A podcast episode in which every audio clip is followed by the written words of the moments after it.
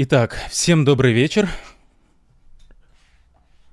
На календаре 24 ноября 2021 года, на часах 20 часов 1 минута по московскому времени. По организму бегают антитела, и мы начинаем наш стрим. Е, все работает отлично, отлично. Итак, э, Алексей Валерьевич, давайте, наверное, лучше вас самого никто вас не представит, поэтому Кратенько, да, можно. Да. Ну, я понимаю, что в, пос- в последние, наверное, пару лет я уже основательно замазолил людям глаза, э, но, тем не менее, да, меня зовут Алексей Водовозов, я в прошлом военный врач, закончил военно-медицинскую академию, а в настоящем и, надеюсь, в будущем то же самое, медицинский журналист, научный редактор в одном из медицинских издательств – и э, в том числе занимаюсь просветительской деятельностью, то есть читаю лекции, веду различные стримы, участвую в различных передачах, ну и прочее, прочее. В основном, конечно, последние два года это все, что посвящено коронавирусу. Отлично, да. И я тоже хотел бы добавить, что я рад предоставить э, свой канал в качестве трибуны для такого ценного гостя. Э, вот. И э, также поприветствуем наших модераторов, Алексея и Марию. Они будут следить сегодня за чатом. Итак, э, посыпались последние пару дней э, куча новостей, да, и а. одна из них э, отрадная такая достаточно, что наконец-то у нас как-то увеличились темпы вакцинации. Пишут, что чуть ли не по 400 тысяч человек в день прививают по всей России. Э, что вы можете сказать по этому поводу? То есть это э, какой-то произошел, скажем так, победа реальности над э, людьми, которые э, долго молчали, да, сидели, вот ждали, что их это не коснется, можно будет не прививаться, и молчанием которых пользовались активные антивакцинаторы, да, то есть они говорили, вот, там, зачем идти, если никто не идет, вы видите, что все провалено и так далее. Ну, в общем, ваше мнение по этому поводу? Ну, тут все довольно просто. Мало того, все это давно изучено и описано, как это будет выглядеть э, в практически любой стране. Строго говоря, так и получилось. Э, действительно, существует э, общество у нас разделенное да, по пониманию того, что такое вакцинация, зачем она нужна и так далее. И это все это довольно близко, примерно к нормальному распределению, да, то есть кривой Гаусса. И получается так, что вот два экстремума, с одной стороны, это люди, которые в любом случае пойдут на вакцинацию, даже если это какая-то экспериментальная вакцина, даже если надо будет участвовать самим в исследованиях и так далее, они без вопросов пойдут. Это один экстремум. А второй экстремум – это те, кто никогда не пойдут. Даже если их будут расстреливать, они предпочтут, да, действительно, бывают такие люди, вот стойко убежденные, идейные, что называется. Все остальные, то есть существенная часть общества, это люди сомневающиеся. И здесь, опять же, они внутри делятся на э, несколько категорий. Первая категория – это люди, которым просто не хватает информации. И это большая проблема, я бы сказал так, потому что информационная кампания в нашей стране, ну, будем говорить честно, провалилась, да, то есть ее организовали очень плохо на самом деле, э, и какой-то нормальной, доступной информации, открытой. Ее, кстати, до сих пор нет. То есть вот два года прошло, до сих пор доступа к нормальной информации не существует. Первый момент. Если этим людям дают такую информацию, если, мы, если им разъясняют, что вот смотрите, это вакцина, это последствия, это возможные риски, это заболеваемость, это столько людей болеет привитых и прочее, прочее. То есть им дают максимум информации, и они принимают решение, что да, мы идем, все нормально, мы все поняли. Следующей группе нужно позитивное подкрепление. То есть это люди, которые пойдут прививаться, если им что-нибудь за это будет приятное. Не знаю, там э, значок на аватарке, или там, не знаю, какие-то бонусы, или мили от авиакомпании, или квартиру разыграют, или машину, или что-то в этом роде. То есть некий ощутимый бонус должен быть. И третья группа это люди, которые пойдут прививаться в том случае, если за отсутствие прививки начнут бить. Ну, имеется в виду, например, административными мерами. Вот как раз сейчас пошла в основном вот эта третья группа.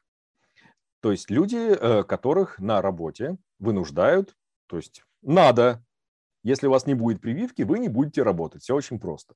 И такие люди, да, конечно, сквозь зубы там всякое разное разговаривают, но идут на прививочные пункты и честно прививаются. Ну, или нечестно, тогда покупают сертификаты. В общем, как-то вот так вся эта ситуация обстоит. То есть это все нормальный процесс это все понятно, почему он происходит, и мы понимаем, э, да, что действительно на прививочные пункты потихоньку подтягиваются представители всех категорий, ну, кроме двух экстремумов. Одни, одни уже привились год назад, даже, может быть, больше, а вторые не привьются ни при каких условиях.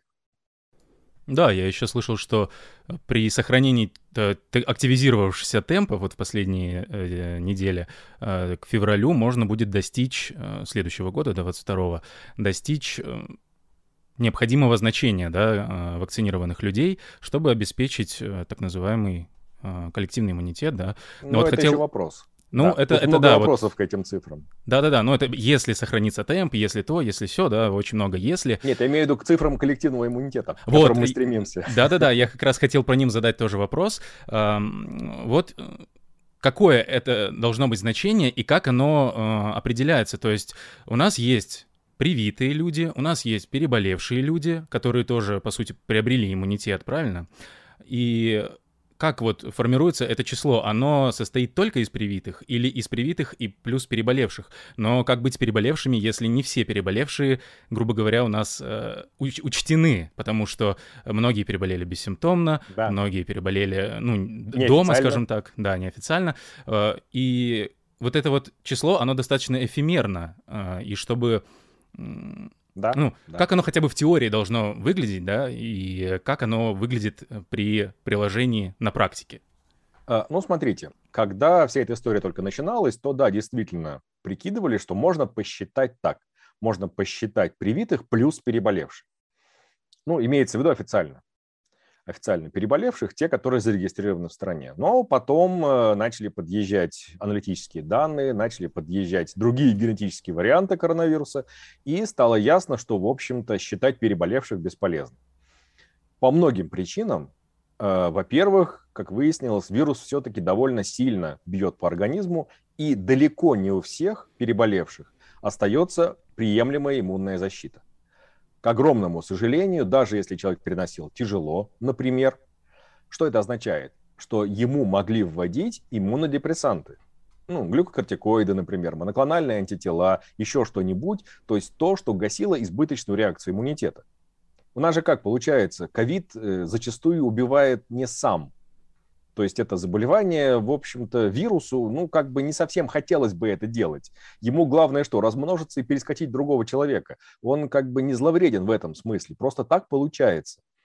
И зачастую это делает наш с вами иммунитет. Вот этот знаменитый цитокиновый шторм, э, который, к сожалению, уносит довольно большое количество жизней по всему миру до сих пор, кстати.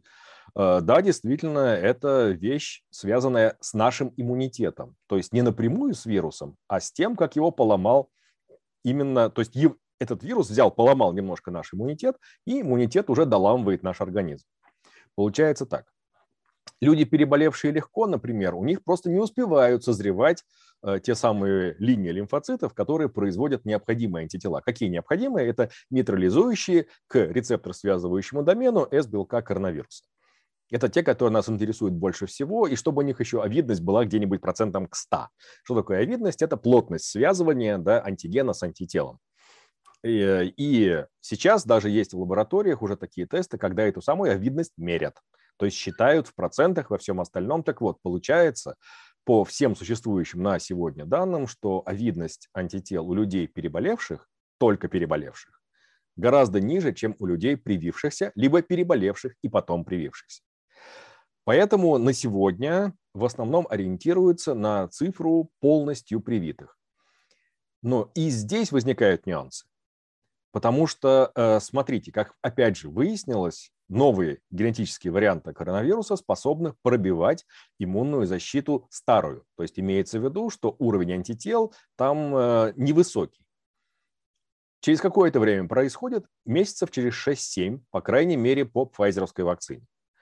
А, она очень хорошо изучена вот в этом смысле. Да, по спутнику, к сожалению, поменьше публикаций.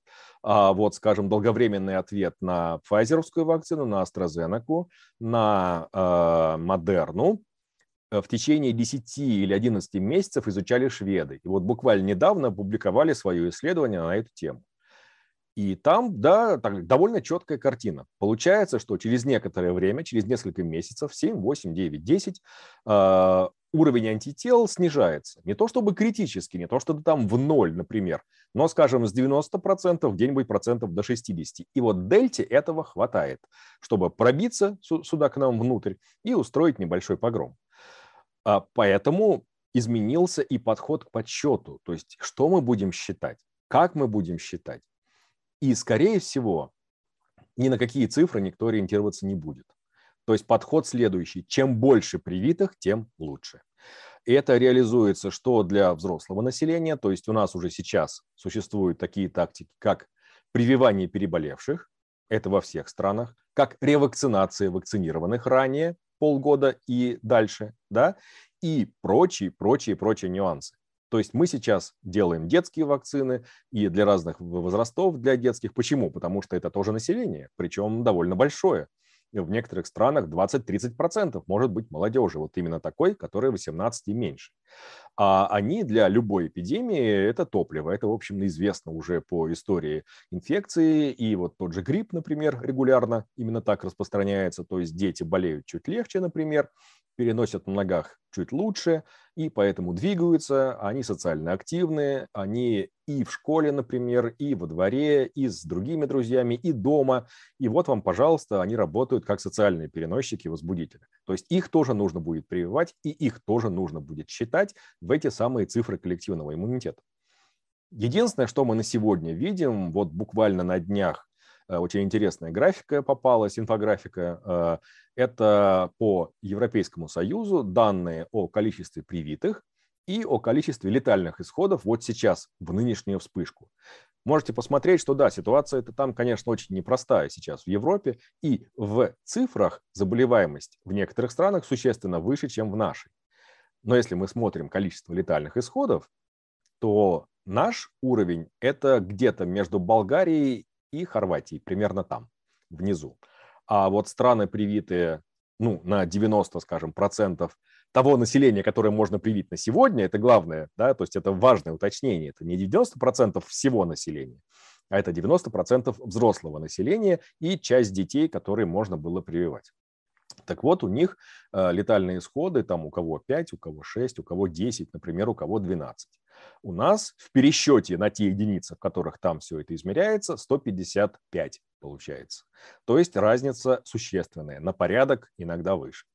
Вот примерно так. То есть, скорее всего, мы на цифры коллективного иммунитета ориентироваться не будем. Мы будем стремиться к максимально, к максимально возможному охвату вакцинации и ревакцинации.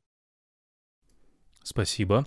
А, вот вы затронули как раз э, интересный момент а, где-то с лета, наверное, этого года э, стали заболевать э, достаточно, ну, ощутимо и тяжело, можно сказать, дети, да, то есть подростки, да. дети. Вот в связи с этим, вроде как еще была новость буквально вот сегодня за пару часов до начала стрима, опубликовали, что спутник М, да, так называемый, для, сегодня. С чем я подростков от 12, да, я так понял, до 17. 12-17 лет, да. Да, соответственно, у нас, э, ну, с одной стороны, отрадно, ну, мы э, можем теперь прививать эту часть населения, э, в то время как в Европе, в Израиле это уже делается чуть ли не с весны этого года. Израильтяне уже прививают 5-11. Да, да. И, кстати, пользуясь случаем, э, ссылка есть в описании. Э, кстати, в описании есть множество интересных ссылок как на выступление самого Алексея, э, где можно чуть подробнее послушать про вакцину, про то, как работает там иммунитет в целом на его социальные сети и так далее. Подписывайтесь.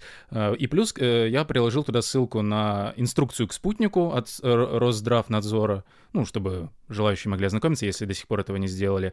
И э, ссылка на официальный сайт со статистикой от израильтян. Там очень, скажем так, ну, вкусно выглядит это все. Такое обилие и такая подробная статистика, что... Да, чего хотелось бы и у нас очень да, хотелось бы. Да, такого, но мы к этому да. вопросу еще вернемся, кстати. Да, а, да. Давайте пока вот продолжим про детей. А, почему, э, во-первых, чем опасно, да, ну вы сказали, что это самый главный инкубатор, соответственно, тут же возникает и параллельно еще один вопрос насчет прогноза по серотипу так называемому. К этому мы тоже вернемся, наверное, чуть попозже. Да, да. Ну, давайте, наверное, с детей начнем. Да, да. да. Э, что не так с ними?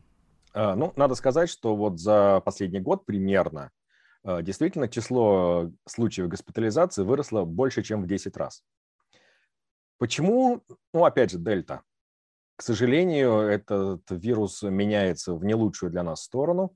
И дельта, которая сейчас превалирует по всему земному шару, и пока что не видно какого-нибудь варианта, который мог бы ее с этого трона скинуть. Так вот, э, дельта отличается от всех предыдущих вариантов э, невероятной трансмиссивностью, во-первых, то есть способностью передаваться от человека к человеку. Эффективность очень высокая. Они проникают в огромное количество наших клеток, э, где-то с тысячекратно более высокой вероятностью вирусные частицы попадут в клетки. Это, соответственно, они там размножатся, причем прячась в том числе от нашего иммунитета в синцитиях. Это тоже изобретение дельты. А, она лучше всех умеет это делать. Э, что это означает? У нас клетки вот так вот стоят в ряду, да, друг рядом с другом. По идее, вирус должен разрушить клетку, выскочить наружу в межклеточное пространство, потом заскочить в следующие клетки, их захватить и вот так вот дальше, дальше идти по геометрической прогрессии. Но как только из одной клетки, например, выскакивает вирусная частица, на них набрасывается иммунитет. И поскольку вирусных частиц не очень много выскочило, иммунитет сможет их перебить довольно эффективно. А дельта делает следующим образом. Она разрушает у клеток боковые стенки, а остальные нет. То есть делает проходы такие, проламывает стены и продвигается горизонтально по ряду клеток. Образуется синцитий, то есть одна огромная такая клетка, огромная фабрика по производству вирусных частиц. Да, она когда-нибудь разрушится, естественно, то есть это произойдет, но оттуда выскочит просто армия коронавирусов. Иммунитет просто не сможет с ней справиться. За счет этого изменилась и клиническая картина, укоротился инкубационный период, увеличилась тяжесть, и в том числе э, этот вирус стал добираться до детей. У, у детей, в принципе, поменьше рецепторов АПФ-2 этот самый ангиотензин, превращающий фермент второго типа, а, при помощи которого коронавирус проникает внутрь наших клеток. У детей их существенно меньше, чем у взрослых. И долгое время это их защищало, потому что когда мы смотрели статистику, скажем, из Уханя, первые там примерно 60 тысяч случаев, э, то там не было пневмонии у детей. В принципе, ни одной описанной пневмонии не было. А сейчас, э, да, действительно заболевают, потому что дельте хватает вот этого очень небольшого количества рецепторов. Э, она более эффективна, как я сказал, э, и поэтому проникает и в детский организм. Правда, с особенностями. Пневмонии у них действительно поменьше. Зато у них побольше, скажем, поражение центральной нервной системы, потому что там этих рецепторов достаточно. А, либо это может протекать в виде мультисистемного воспалительного синдрома с сыпью, э, с прочими интересными проявлениями. Ну, в общем, такая сложная патология. К сожалению, есть дети и с тяжелым течением, и те, которые требуют госпитализации в отделении реанимации интенсивной терапии, и есть, опять же, к огромному сожалению, и летальные исходы, причем даже среди очень маленьких. Где-то полутора-трехлетние дети погибают от ковида сейчас. Вот примерно так ситуация выглядит. Да, про синцити, конечно, интересно и печально про совсем маленьких детей. А, вот мы затронули еще момент с... Давайте, минутка русского языка, возможно, да? А, чем отличается штамм от варианта и что такое серотип и почему нам желательно, чтобы он не появился? А, ну, штамм – это такой довольно расхожий термин, в основном применяемый, конечно, к бактериям, но к вирусам его тоже можно применять в том случае, если этот возбудитель, конкретно этот возбудитель, выделен от какого-то пациента. То есть, например, когда создавался Ковивак, это наша инактивированная вакцина Центра Чумакова, их специалисты э, целый месяц э, сидели в больнице в коммунарке и выделяли вирусы из тех образцов, которые были взяты у пациентов этой больницы. И вот то, что они выделили, называется вакцинный штамм, потому что выделяли от конкретного человека. Если мы говорим о генетических вариантах, то это именно вариации в пределах одного серотипа. Что такое серотипы? Это два, скажем, сильно отличающихся друг от друга вируса именно в генетическом плане. То есть там различия настолько существенные, что и иммунный ответ отличается, и прочие тактико-технические характеристики тоже отличаются. Ну, классический пример – это грипп. Вот у гриппа, пожалуйста, этих самых э, серотипов более чем достаточно. А, у возбудителя лихорадки ДНГ, если я не ошибаюсь, 5 серотипов. У, есть еще вирусы, у которых по 40, по 70 серотипов. То есть их э, реально прям очень-очень много. А, и для нас сейчас важно, чтобы вирус не превратился, чтобы у него не возник, он не эволюционировал до такой степени, что там выделился бы какой-нибудь отдельный новый серотип. Почему? Потому что тогда существенно снизится и защита у переболевших, у них, конечно, она прям просядет основательно, э, наш иммунитет будет гораздо хуже узнавать новый серотип. И вакцинный иммунитет, к сожалению, тоже станет гораздо менее эффективным. Нам нельзя давать вирусу развиваться, а мы это можем сделать только блокируя его возможности распространения при помощи серии противоэпидемических мер, где вакцинация стоит на первом месте. Да, спасибо большое, весьма доступно. Надеюсь, все все поняли.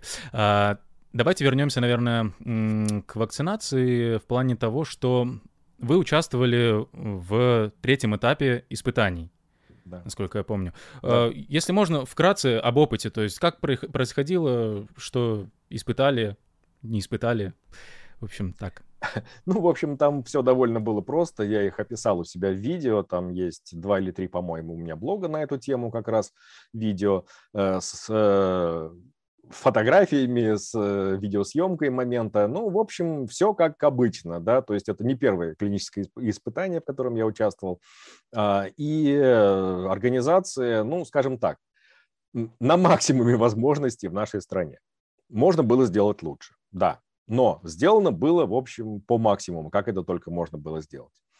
Отбирали людей, не переболевших, то есть специально проводили э, целую серию Э, лабораторных исследований, определяли и наличие антител, и брали мазки на ПЦР, причем брали правильно, что важно, потому что, к сожалению, э, зачастую люди, которые приходят, ну, вот, либо медсестры, либо фельдшера, либо врачи, которые приходят к пациентам на дом заболевшим, они неправильно берут мазок, и тогда реально отличный метод, и невероятно чувствительный и специфичный, специфичный метод ПЦР, он просто не срабатывает там не, не, взяли не оттуда, скажем так.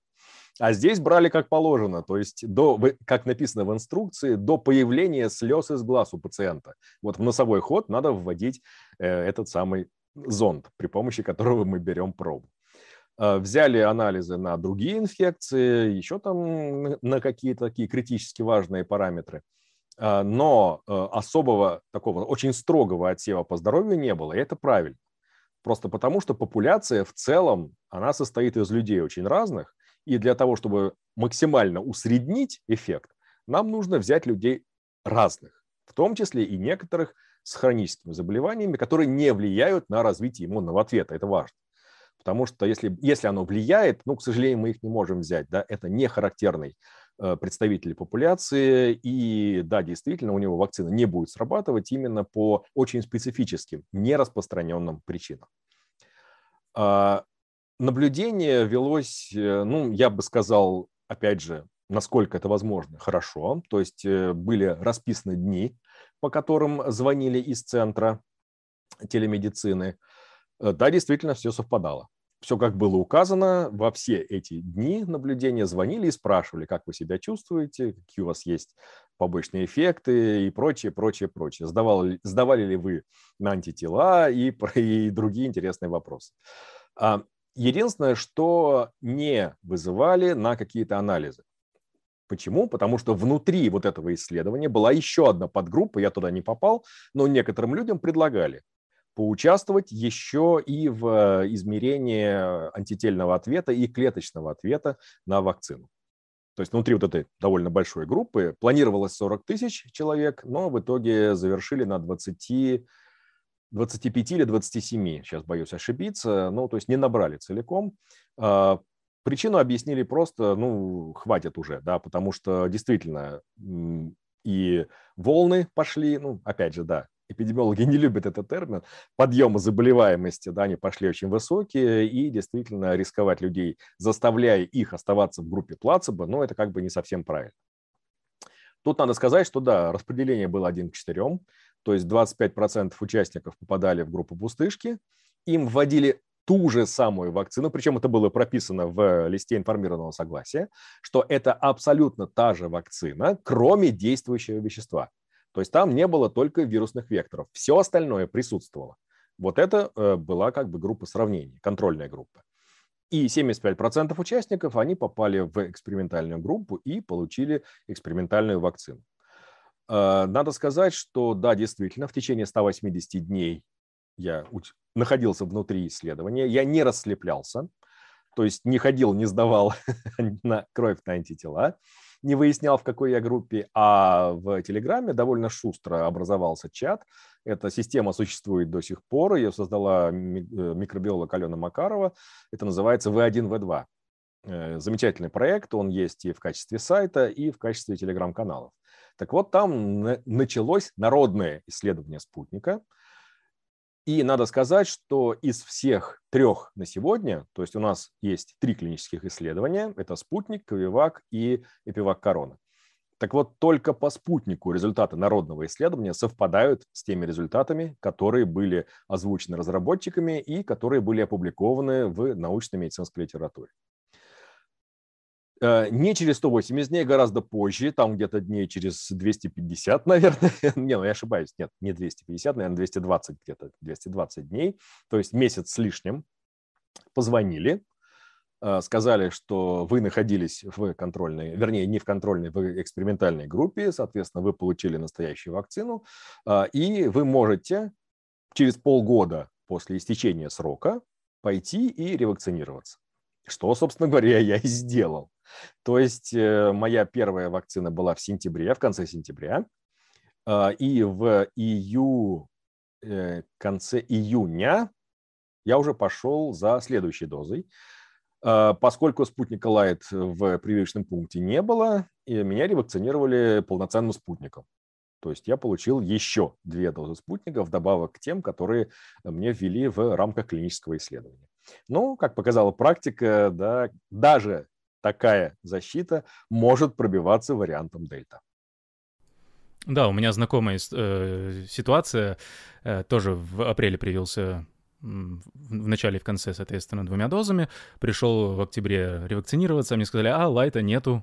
Все, кто первично пришли вакцинироваться, на них ушел весь лайт. То есть да. я думал, что есть какое-то строгое правило, что... Ну, вообще-то было строгое правило, да, что первичная вакцинация вот. идет спутником. Вот это странно, меня удивило, да. да. Э, и, ну, мне вкололи первую, соответственно, компонент, э, и второй вот я, может, на этой неделе доделаю, либо на следующий. А скажите, пожалуйста, вот вы э, уже, получается, по пути ответили на часть вопросов, которые я хотел задать. Собственно, почему мы не рассматриваем даже пока особо две остальные вакцины, которые у нас доступны, да? Угу. ну, как подтвердившие, как с подтвержденной эффективностью, скажем так, да? да? Но стоит ли людям, которые ими привились, переживать, что они привиты не спутником, а чем-то другим, что, ну, хуже или, не знаю, не хуже, а, корректно ну, так в общем, пережи... да, переживать имеет смысл привитым эпивак короны. К сожалению, к огромному сожалению, а, эта вакцина никак себя не показала. То есть ровным счетом никак. И как была огромная масса вопросов к разработчикам, она так и осталась. Публикаций по вакцине в, нарож... в нормальной международной научной прессе нет до сих пор. И те народные исследования, которые люди делали, ну, в общем, они, мягко говоря, настораживают. То есть там нет нейтрализующих антител. И это, как вы понимаете, самое, наверное, страшное, что может вообще произойти, потому что человек считает, что он привит, что он защищен, и его, мало того, учитывают в количестве привитых, в проценте привитых, во всем остальном, а на самом деле у него там иммунной защиты 0, ну, может быть, там еще небольшое количество десятых все-таки имеется. И таким людям, да, как только появляется возможность, а это у нас полгода, как только появляется возможность, э, э, необходимо просто бегом бежать на прививочные пункты для того, чтобы получить хотя бы спутник Лайт. И в этом смысле получить э, достаточную, нормальную, адекватную иммунную защиту. С Ковиваком ситуация чуть получше, потому что это все-таки инактивированная вакцина, то есть технология действительно проверенная, или когда люди говорили, что ну вот она традиционная, а значит, значит хорошая, ну, не значит все-таки традиционная, как вы понимаете, она это в первую очередь старая. И да, действительно, технология инактивации скоро исполнится 100 лет. И надо сказать, что в то время мы, в общем, не все так хорошо знали об иммунитете. Мы и сейчас-то не все целиком знаем, но все-таки уровень знания гораздо выше, чем это было в 30-е годы 20 века. И на сегодня мы понимаем, что инактивированные вакцины, например, не могут так отлично дрессировать клеточный иммунитет, как делают МРНК и векторные вакцины. То есть вот эта новая технологическая платформа, абсолютно новый подход к вакцинации, как выяснилось, он позволяет нам в том числе обучать и Т-клеточный иммунитет. И это просто здорово. Раньше такого не было. То есть мы имитируем болезнь на таком уровне, что даже клетки некоторое время выделяют один единственный вирусный белок. И именно поэтому Т-клеточный иммунитет э, обучается, он распознает, как выглядят клетки, которые инфицированы вирусом. Раньше инактивированные, скажем, вакцины так делать не умели. Да, там Т-клеточное звено чуть-чуть задействовалось, но в каком смысле? У нас есть антиген-презентирующие клетки, которые захватывают антигены возбудителей, да, разбирают их на запчасти, выставляют у себя на мембране, к ним подбираются Т-хелперы и распознают вот эти самые участки. Вот на таком уровне клеточный иммунитет, да, он действительно активировался. Но это практически ни о чем. И сами разработчики, что интересно, то есть я общался в том числе с разработчиками Ковивака довольно плотно, я их хорошо знаю, а, так вот, и сами разработчики то же самое говорили, что наш акцент на именно антительный ответ. И их расчет был на то, что а, поскольку это инактивированная частица, да, то есть это вирус целиком, но лишенный способности проникать в нашу клетку и размножаться, наш иммунитет сможет распознать несколько белков. Ну, в первую очередь, это, конечно, S-белок, который торчит из него, это шипик, и N-белок, то есть белок, из которого создана оболочка, белковая оболочка вируса. И да, действительно определяли некоторое количество антител к N-белку у людей, привитых э, ковиваком. Вопрос в том, что клиническая ценность именно этих антител к N-белку, она крайне сомнительная. То есть нас в первую очередь интересует именно нейтрализующий, именно к рецептор связывающему домену S-белка. Там они тоже возникали но в меньшем проценте случаев. Э, и это проблема на самом деле всех инактивированных вакцин в мире. У них у всех эффективность где-то на уровне 50-60%. Полевая эффективность, то есть когда мы ее начинаем изучать уже непосредственно в поле, то защита от симптоматических случаев ковида где-то 50-60%. У МРНКовых и векторных вакцин защита там ближе к 90%. 85-90. То есть разница довольно существенная, и я не исключаю, что это вот за счет такой прекрасной имитации болезни без ее формирования на самом деле. Так что э, привитым ковиваком можно переживать в меньшей степени, но как только появляется возможность ревакцинироваться, то есть это полгода после предшествующей прививки, да, тоже нужно сходить и сделать Э, прививку спутником Лайт, получив после этого комбинированный иммунитет. Это, кстати, очень-очень-очень даже неплохая вещь. Похоже, что как грунтовка э, Ковивак может работать прекрасно, а сверху потом покрасить спутником, и получается прям то, что надо. Спасибо. А, и тогда еще следом вопрос. Э, поскольку у нас изначально вакцина, ну, давайте говорить про спутник, поскольку это самая пока распространенная, используемая, да. А, он разрабатывался под э, первичный вариант, уханьский, правильно? Ну, да, то есть э, в 2020 году в январе был расшифрован геном коронавируса. Естественно, это был уханьский вариант, то есть тут как бы без вариантов, действительно. Но э, проблема в том, что потом разные разработчики, разные группы по-разному его прочитали. И mm-hmm. поэтому в разных вакцинах, скажем, в МРНКовые вакцины еще добавили пролиновую пару. Там есть такая пролиновая замена, э, то есть две аминокислоты, которых не было в настоящем э, варианте. И посчитали, что это сделает иммунитет более активным, более способным к распознаванию и прочее, прочим вещам. У нас сделали по-своему, то есть это другая немножечко последовательность. Мы же не брали из вируса ничего, вот что важно. То есть ни в спутнике, ни в Pfizerовской вакцине, ни в Модерне, ни в AstraZeneca, там нет ничего ровным счетом от коронавируса вообще. То есть сами разработчики написали инструкцию по сборке S-белка, и все написали немножко по-разному. Так вот, э, изначально для уханьского варианта более эффективным был Pfizer и Moderna. У них прям там эффективность действительно зашкаливала, очень даже неплохо. Но потом, когда пришла Дельта, выяснилось, что спутник, например, более универсален. То есть он был чуть хуже, ну, чуть хуже, там буквально разница в 5% э, в смысле защиты от исходного варианта, а по дельте он оказался лучше. Может быть, это было связано вот именно с этими особенностями, да, то есть как именно написали нашу инструкцию. Я не думаю, что они это сделали специально, с одной стороны, а с другой стороны, ну, кто знает, может быть, это было такое великое предвидение, бывает же такое. У ученых и действительно так получилось, что спутник на сегодня, э, наверное, самая универсальная вакцина из всех существующих. Ну да, такое э, Благоприятное совпадение, скажем да, так. Да. А, это как раз вы ответили еще на вторую часть вопроса, что с развитием и появлением новых вариантов вируса, соответственно, э, такая логика используется, что э, снижается эффективность, но в случае спутника получается, что в принципе она держится плюс-минус, да, там незначительно. Она и с другими вакцинами тоже в принципе плюс-минус держится а, ага. за счет того, что вводят третьи дозы. Mm. То есть мы по-разному решаем эту проблему, получается так что спутник как бы изначально чуть получше защищает, и плюс мы еще добавляем третью дозу для того, чтобы иммунитет подпрыгнул прямо под потолок. А если мы говорим о вакцинах, скажем, МРНКовых, то сейчас практически везде, во всех странах начали вводить третьи дозы. А, и за счет этого, например, тому же Израилю удалось погасить очень мощную летнюю вспышку, да. которая вызвала дельта они очень быстро сориентировались, не стали дожидаться одобрения, что ВОЗ говорила, что ой, не надо, не надо, лучше отдайте в Африку. Израиль сказал, фиг вам, у нас население, так сказать, страдает. И все эти третьи дозы были направлены как раз на ревакцинацию. И за счет этого они за месяц скинули заболеваемость в 15 раз. И на сегодня у них ситуация более-менее прилично выглядит. Да, молодцы. А, тогда такой вопрос следом.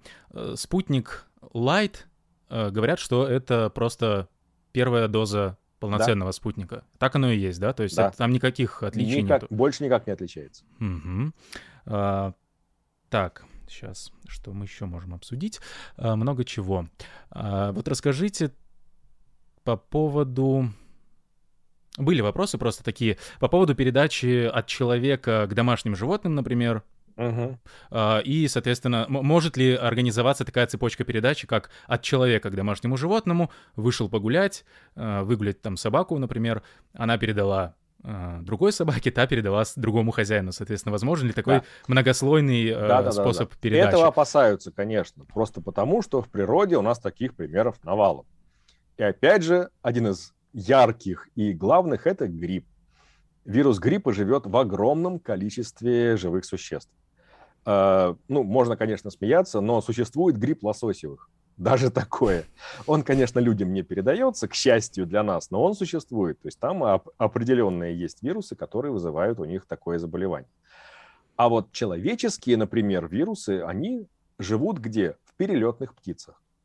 И за счет того, что это гигантская популяция, просто невероятных размеров, и за счет того, что она перемещается по планете, у нас есть сезонность гриппа и он никуда не уйдет.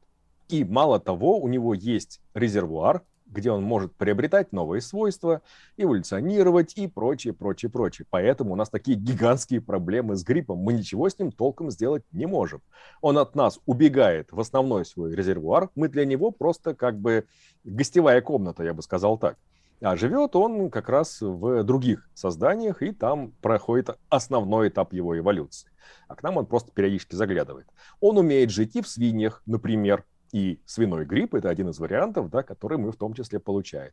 получаем. Он умеет жить в хорьках, в норках, в кошках, э, там, ну, в мышках не знаю, в собаках, еще там в дельфинах, по-моему, в китах и так далее. И так далее. Огромное количество живых существ, и именно поэтому у нас такие проблемы.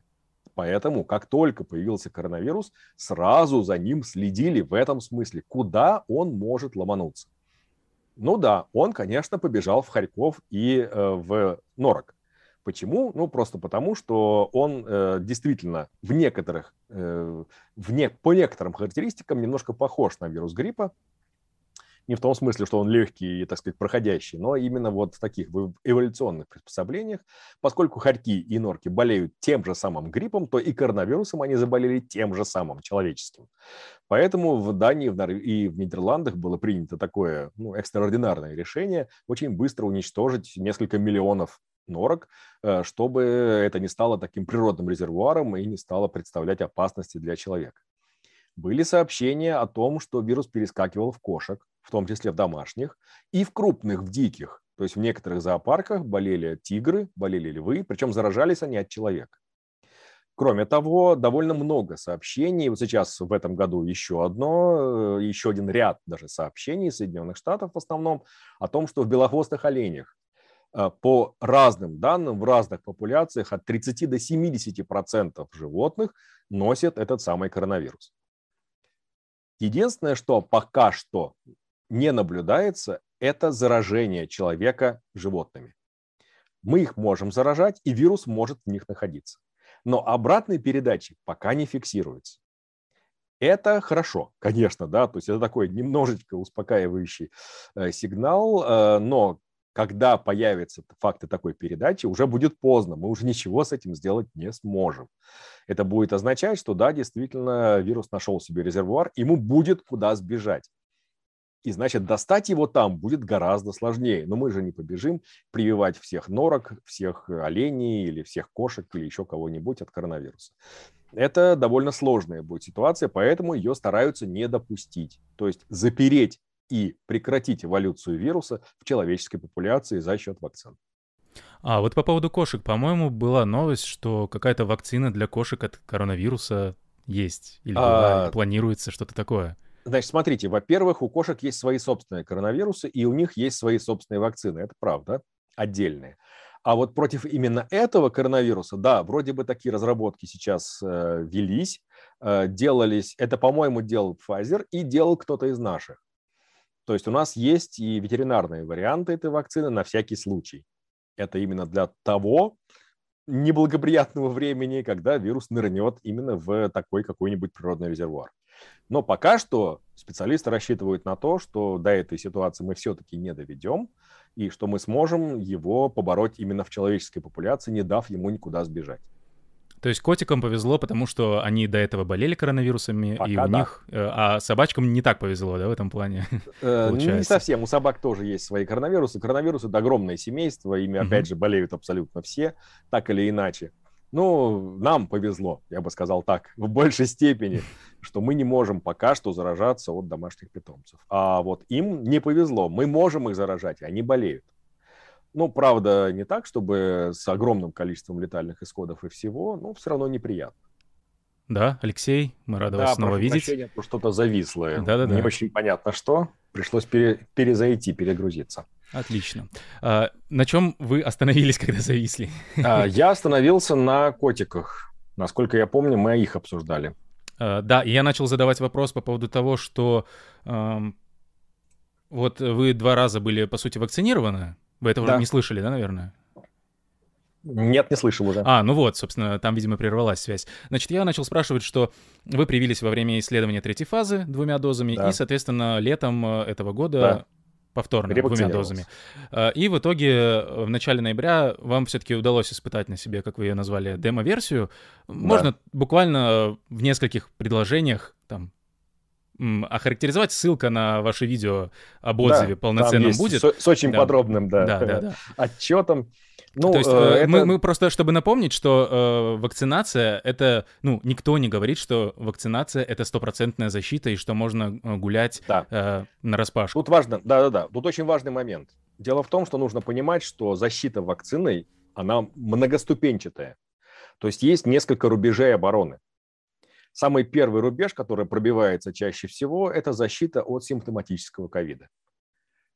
Следующий рубеж – это защита от тяжелого течения. Следующий рубеж – защита от госпитализации. Следующий рубеж – защита от попадания в реанимацию и потребности в ИВЛ. И последний рубеж – это защита от летальных исходов. Так вот, чем дальше, тем реже встречаются в этих группах вакцинированные. Да, в первой группе симптоматического ковида, к сожалению, пробои бывают.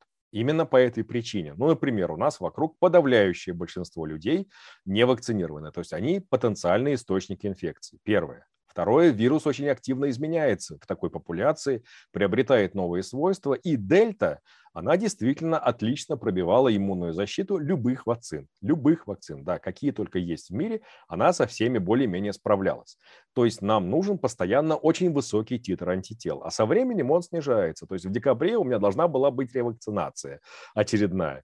Видимо, вот этого вот сниженного количества антител хватило, э, чтобы достаточное количество вирусных частиц попало в организм, с одной стороны, чтобы вызвать симптоматический ковид, а с другой стороны, это действительно была исключительно в чистом виде демо-версия. То есть просто показали, как могло бы это выглядеть. Все это уложилось в неделю целиком, вся болезнь, вообще вся целиком. Началось с насморка и с боли в горле, то есть не характерная, опять же, клиника для классического ковида, но для дельта это как раз одна из характерных черт. А, в серединке а, было, был день с высокой температурой, там под 38, а, было очень странное ощущение, как будто вот э, на третий день на голову надели такой металлический чугунный горшок. И сняли его только где-то через пару дней.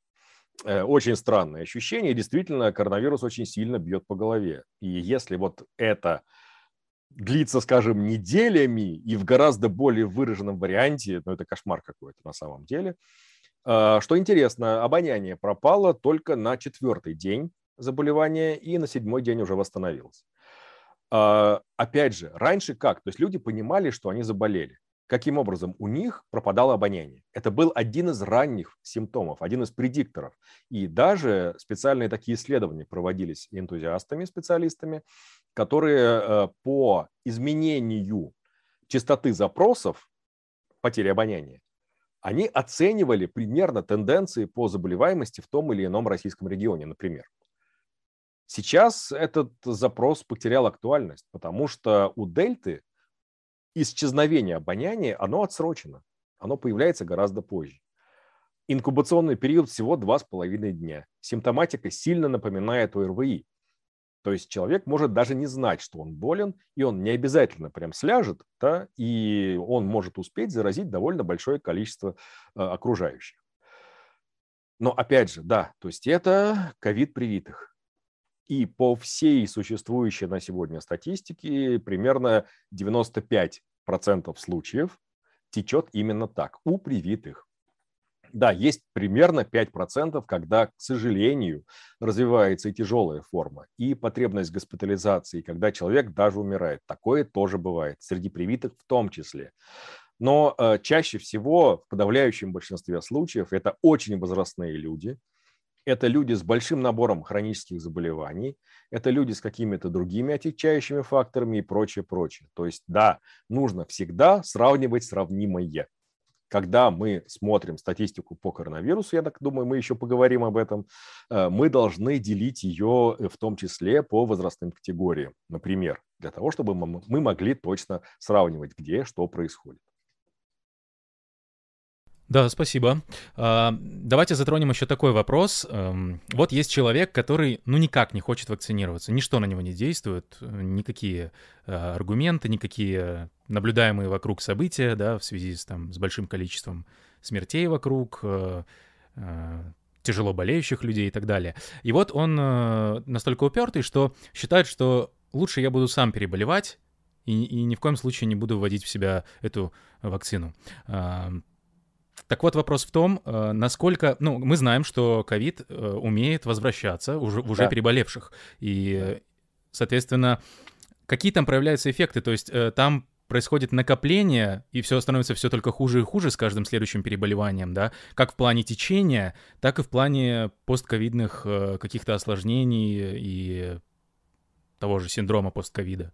Вот есть ли а, какая-то информация на эту понял. тему? Пока что эта тема изучена плохо потому что в основном, как вы понимаете, все усилия сосредоточены на первичных случаях, а повторные, во-первых, регистрируются, конечно, не очень хорошо, хотя есть инструкции и алгоритмы в разных странах о том, как это делать, и есть исследования в том числе на эту тему, но их, конечно, гораздо меньше. Поэтому точно сказать, как там это дело происходит, мы на сегодня не можем.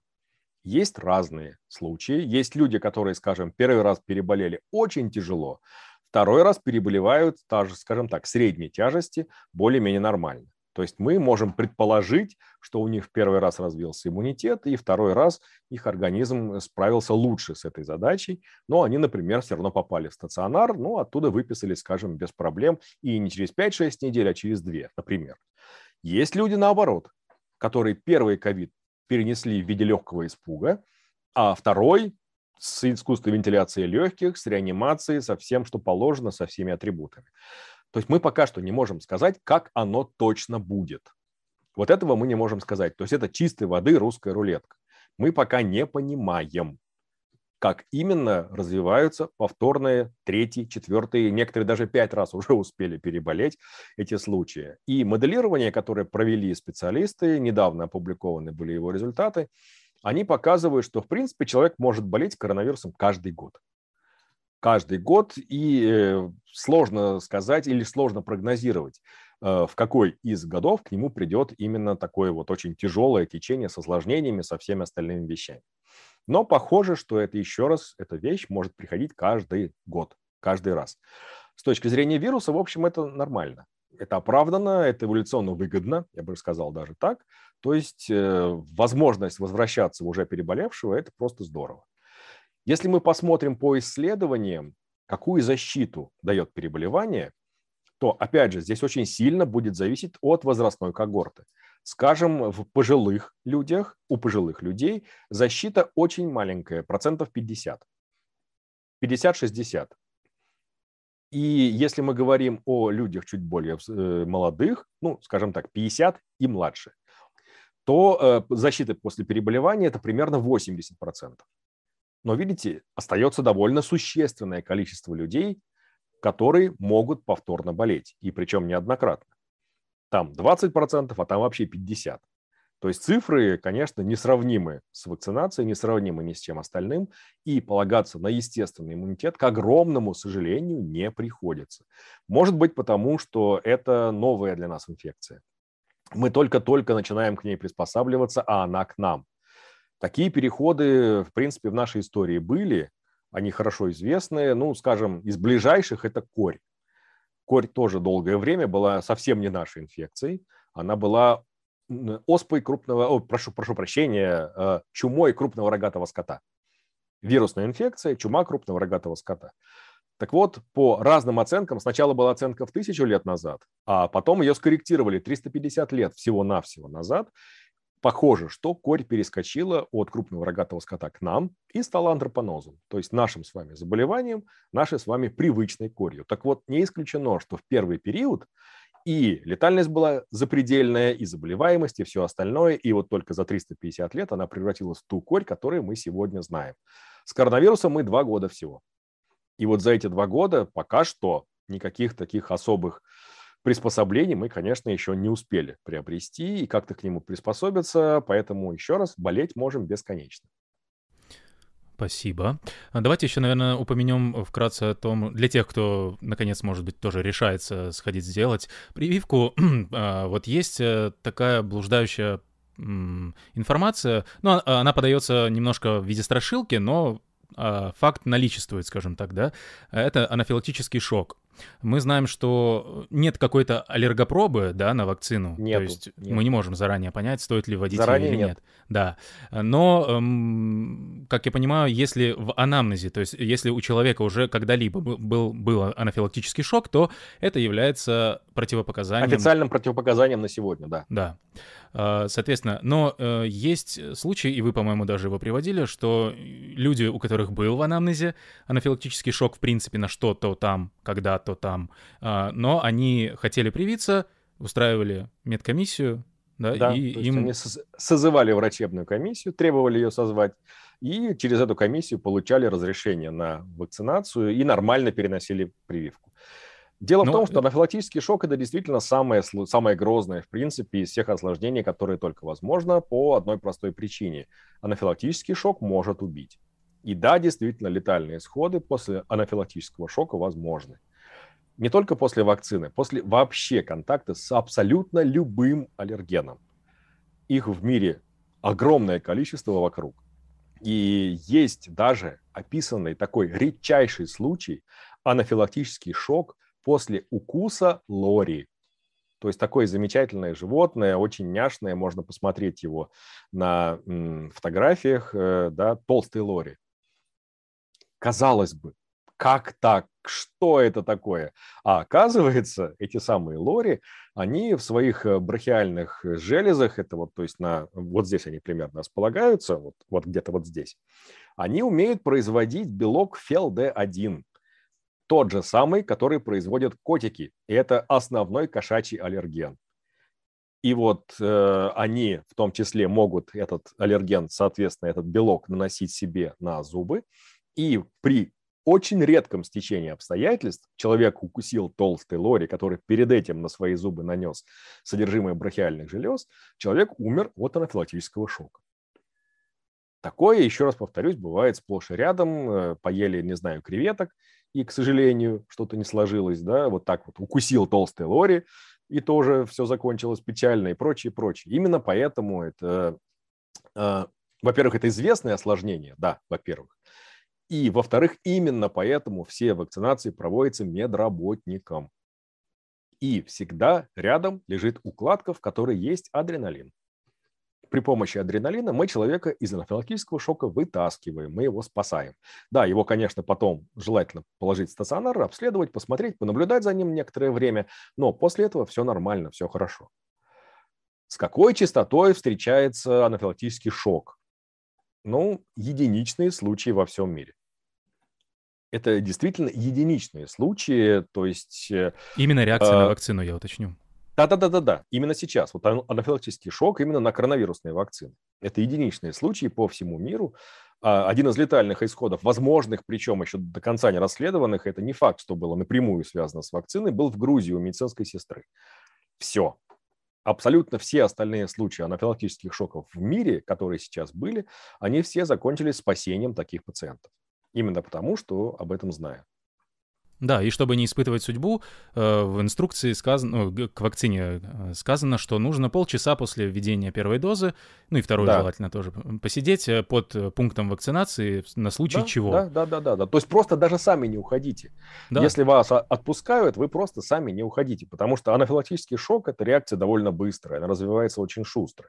У человека начинает кружиться голова, у него потом теряется сознание, и вот лучше, если вы потеряете сознание, скажем, в поликлинике. Это гораздо будет э, в смысле э, прогноза для вас нам гораздо лучше. Да, все так. А, следующий такой момент э, по поводу вот, мне кажется, стоит это обсудить, вы уже много раз про это говорили, но еще раз упомянем, в чем смысл вакцинирования, да, в контексте снижения заразности, да, то uh-huh. есть почему, то есть является ли привитый человек менее заразным, чем э, привитый по количеству испускаемых вирусных частиц наружу э, при прочих равных условиях, скажем так, да, и, почему, то есть, ну, как, на какое значение и там вкратце почему. Да, а, ну, тут опять же все понятно, почему. Э, просто потому, что иммунный ответ у него как бы гораздо более мощный, чем у человека непривитого, в принципе. А, и иммунитет просто не дает развиваться вирусу настолько активно. И в его, например, дыхательных путях меньше вирусных частиц в единицах, да, то есть в штуках, если мы посчитаем. Сколько? Ну, вот это вопрос сложный, потому что измерения проводились, скажем, для предыдущих вариантов, то есть до дельты, и там э, была разница довольно существенная. То есть в одном из израильских препринтов было такое указание, что если мы берем человека не привитого и заболевшего, и он выделяет 100% вирусных частиц, то человек, который привит и заболел, он выделяет что-то, что-то около 9 или 10% всего-навсего. То есть разница колоссальная. Я не исключаю, что для дельты эта разница уменьшилась. Но все равно в любом случае это в разы Разница получается в разы. Заболевший может быть источником инфекции, но при этом он, э, естественно, является гораздо менее активным распространителем. Особенно Особенно, если он соблюдает и остальные ограничения. Это важно. Почему говорят, что привитым надо носить маски, привитым нужно соблюдать и все остальные противоэпидемические меры? Потому что у нас нет ни одной стопроцентно работающей технологии, мы используем стратегию швейцарского сыра. То есть, когда один ломтик весь дырявый, и через него вирус пролетает очень быстро, да, у нас нет такой надежной пока что защиты, но мы эти ломтики выстраиваем так 10 штук в ряд, и, пожалуйста, он в них застревает на каком-нибудь этапе. Этапов много. Это и социальная дистанция, это и мытье рук, это и э, меньшее количество, скажем, попадания человека в торговые центры, в общественный транспорт, в какие-то места массового скопления и так далее, и так далее. То есть тут вот целая куча различных мероприятий. Часть из них относится к государству, скажем, это ограничительные меры, которые вводятся. Часть из них относится лично к человеку, скажем, как мытье рук или ношение масок, что-то в этом роде. То есть получается, что мы, мы можем прервать эпицепочку. Потому что сейчас говорят, что вакцины не прерывают эпицепочку. Да, к сожалению, так. Вакцины не прерывают. Они уменьшают вероятность передачи в этой цепочке, но прервать они ее пока что не умеют. Зато умеют все остальные меры. Если мы их сложим вместе, вот буквально недавно, опять же, на днях был опубликован в британском медицинском журнале метаанализ, то есть исследование исследований по теме. Отобрали самое качественное и посмотрели, что да, э, существующие на сегодня ограничительные мероприятия, такие как ношение масок, точнее, не ограничительные, а противоэпидемические. Ношение масок, соблюдение дистанции и обработка рук. Вот три этих меры, они имеют реально, э, как сказать, не то, что определяемое, ну да, то есть статистически значимое, я бы сказал так, э, значение. То есть они действительно замедляют распространение инфекции. Если мы туда еще добавим, скажем, четвертым компонентом вакцинацию, мы получим довольно неплохой инструмент для разрыва эпицепочки. Вот так мы сможем защититься, да. Какой-то одной мерой, к сожалению, нет. А набором, да. То есть мы вакцинировались и плюс еще вот это все сделали. Я уже неоднократно проводил, приводил этот пример, давайте приведу еще раз. Да. Хорошо, у нас есть заболевший привитый он выделяет меньшее количество вирусных частиц, чем непривитый заболевший. На нем еще плюс маска или респиратор, смотря что он носит. Лучше, конечно, респиратор второго класса защиты, без клапана выдоха. Тогда хорошо, да. 95% того, что выдохнет человек, будет отфильтровано. Оно не выйдет в окружающую среду. То есть уже сразу вылетело меньше, существенно меньше вирусных частиц, и хорошо, оно полетело к следующему человеку, потенциально следующему заболевшему. Но тот человек тоже ответственный. Он мало того, что привит, на нем тоже респиратор или маска. И получается так, что и это средство защиты тоже отфильтровало некоторое количество вирусных частиц. Человек вдохнул, да, у него там внутрь в его носоглотку влетело некоторое количество вирусных частиц, но их там встретил подготовленный иммунитет, который довольно быстро всех переловил и передушил и у человека не развилось заболевание. То есть мы прервали эту самую цепочку. Вот так сегодня это работает. Может быть, потом, конечно, появятся более эффективные вакцины, вакцины первого поколения, ну так их будем условно называть, эту эпицепочку не разрывают, стерилизующий иммунитет не дают, но может быть какие-то, э, может быть комбинированные вакцины появятся, может быть еще что-нибудь в этом роде, но мы можем компенсировать недостатки вакцин за счет следующих других противоэпидемических мер. Спасибо.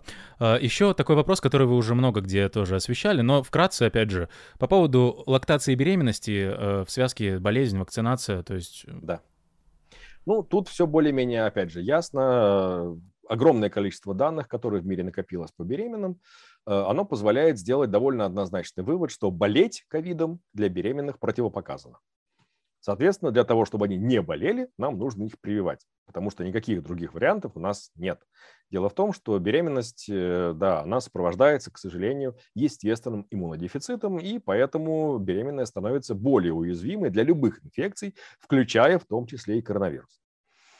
А сроки. То есть это тоже очень часто спрашивают, потому что в наших методических рекомендациях мелькают что-то около 20, 22 неделя, не раньше. А почему не раньше-то? Дело в том, что если мы, например, э, женщину на ранних сроках беременности э, будем вести и видеть, что она заражена ковидом, то по всей накопившейся, опять же, информации, мы можем сказать, что у нее увеличится, очень сильно увеличится риск выкидыша на раннем сроке. И прочих-прочих э, неприятностей, в том числе связанных с плодом. Нам зачем это? Чем раньше будет привита беременная, тем лучше. Конечно, в идеале, чтобы она была привита до беременности. И тут опять начинают спрашивать про сроки. Да, есть люди, которые планируют э, беременность, и в этом случае, например, э, вы делаете первую дозу спутника, потом через три недели делаете вторую дозу спутника, через две недели наступает максимум антител, и вот, пожалуйста, с этого момента вы можете уже приступать к реализации плана по беременности и всему остальному. И вот на этом защитном уровне вам этого хватит довольно надолго вот этого вот э, первого защитного уровня. А потом уже через 6 месяцев, да, то есть ближе к третьему триместру, можно будет ревакцинироваться и получить дополнительный бонус, потому что некоторые дети рождаются с антителами против коронавируса от вакцинированных матерей. Не все, не 100%, к сожалению, но все-таки довольно ощутимое количество. То есть мы защищаем как бы сразу двух людей. Это прям здорово. С кормящими все еще проще, потому что исследовать их гораздо проще, чем беременных собрали образцы грудного молока, э, разные исследовательские группы в разных странах, в разных условиях, все это посмотрели, и есть э, три новости довольно радостных. Во-первых, заразить ковидом через грудное молоко, похоже, не получится. Вирус там не обнаруживается. Второе. В, в молоке нет, скажем, нанолипосом МРНК вакцин, нет векторов векторных вакцин, нет вирусных частиц инактивированных вакцин. И третье. В молоке есть антиковидные антитела. То есть получается так, что мать еще, опять же, дополнительно снабжает ребенка пассивным иммунитетом на время грудного кормления. И там, и там все хорошо. И то, и то не является противопоказанием для вакцинации спутника. К счастью, наконец-то их убрали. Они у нас были, по-моему, дольше всех в мире. В мире довольно быстро как только эта информация накопилась, сразу убрали, ну, потому что это группа риска. Это же понятно, это все ясно и давно, в общем, известно, и по другим инфекциям в том числе. Но вот у нас из э, инструкции это убрали вот только-только. И сейчас это не противопоказание. Поэтому, пожалуйста, не то, что можно, но и нужно в обязательном порядке. Спасибо. И следом еще э, в эту же тему. Есть ли какие-то данные по поводу влияния самого вируса на гонады? То есть э, Э, органы, производящие угу. клетки а, для значит, смотрите, собственно, да, репродукции. Да. Это, это вопрос очень многих, естественно. И насколько это обратимо, если что-то там происходит? А, да, значит, э, по вирусу единственное, что мы можем на сегодня сказать, что он там обнаруживается. А, вот может ли он вызывать какие-нибудь последствия? Вот с этим пока сложно. Какого-то четкого однозначного ответа нет. Он туда умеет проникать, да, то есть у него там есть мишень. Это, конечно, грустно с одной стороны, но с другой стороны он должен все-таки оставлять некий погром, да, и мы можем, могли бы его зафиксировать. Пока что нет. Ну, нам и так хватает того, что устраивает коронавирус со всеми остальными органами и системами.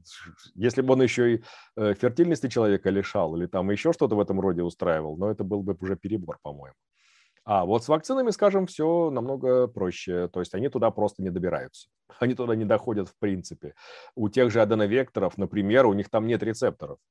Им там не присоединиться никак, они в эти клетки войти не могут, в принципе. У них тропность только к верхним, к верхним дыхательным путям.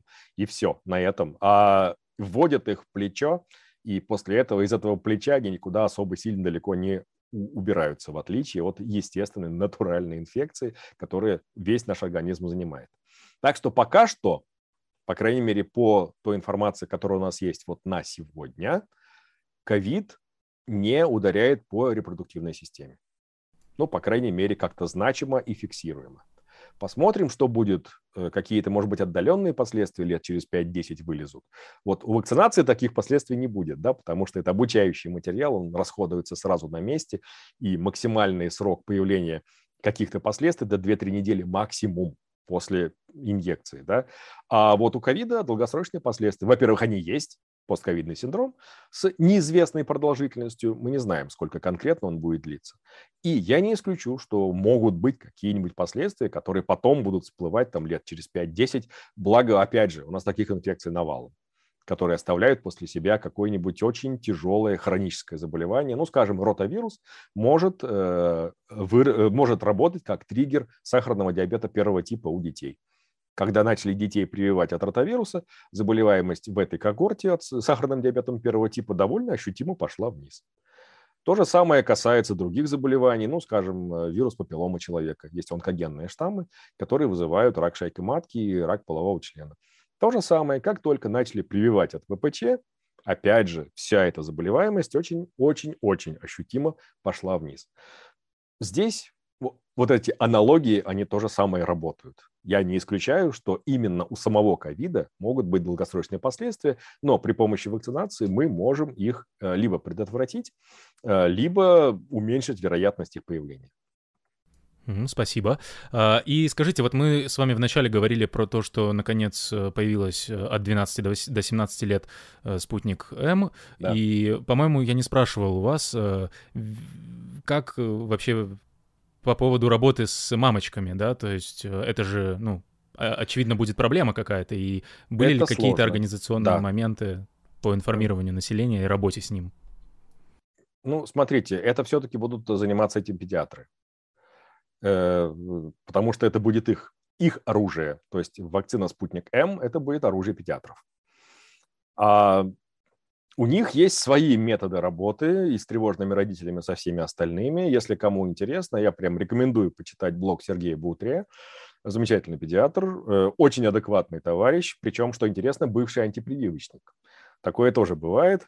А, и вот он отлично рассказывает о том, как он, в принципе, сам работает с такими тревожными родителями, а, либо приводит какие-то, в том числе данные научных исследований на эту тему.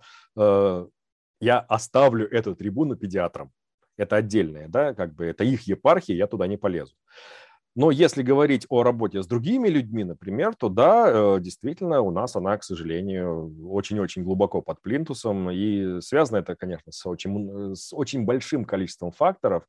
Но вот э, тот, который я в том числе вижу, ну, один из краеугольных камней – это отсутствие открытой статистики, отсутствие открытых данных. Возьмите CDC американский, да, Центр по контролю заболеваний. Возьмите Европейский центр по контролю заболеваний. Возьмите израильский Минздрав. Возьмите другие страны. Аргентинский Минздрав, в конце концов, возьмите. Гигантское количество цифр, гигантское количество э, актуальной информации по дням, по неделям, с анализом, с графиками, с таблицами, со всем остальным. И вопросов не возникает. То есть, да, все понятно. Вот, пожалуйста, вот раз, два, три. Вот привитые, вот непривитые, вот это такая-то группа возрастная, такая-то, здесь то-то, здесь госпитализации, здесь рыбу заворачивали. Все понятно. У нас непонятно ровным счетом ничего. Потому что единственная статистика, которая нам доступна, это заболеваемость.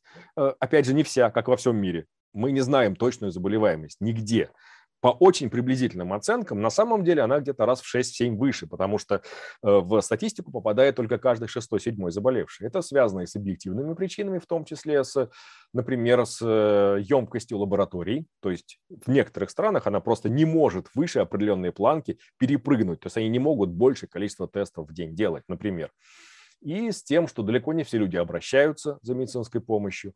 Многие переболевают, даже не зная об этом, а узнают, что болели постфактум, например, когда у них определяются антитела и так далее, так далее. То есть примерно каждый шестой, седьмой только попадает в официальную статистику.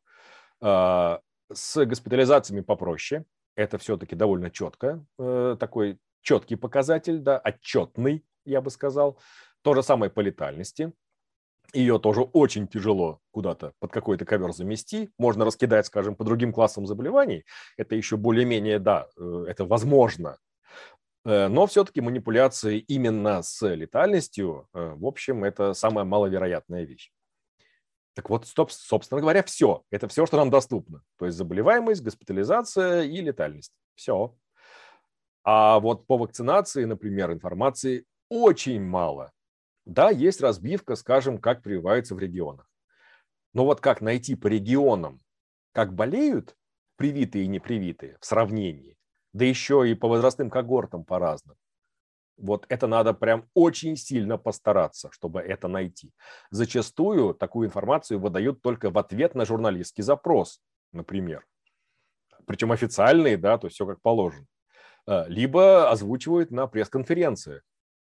А вот так, чтобы вы пришли на какой-нибудь стоп коронавирус РФ, да, у нас это вроде бы официальный ресурс, посвященный коронавирусу, и всю статистику получили, которая вас интересует, открытую, актуальную, да, с аналитикой, со всем остальным, вот этого у нас нет. И это огромная проблема, которую нужно решать в одну из первых очередей. Вторая проблема – это говорящие головы, да, то есть нужно выбирать экспертов, которых выпускать в народ.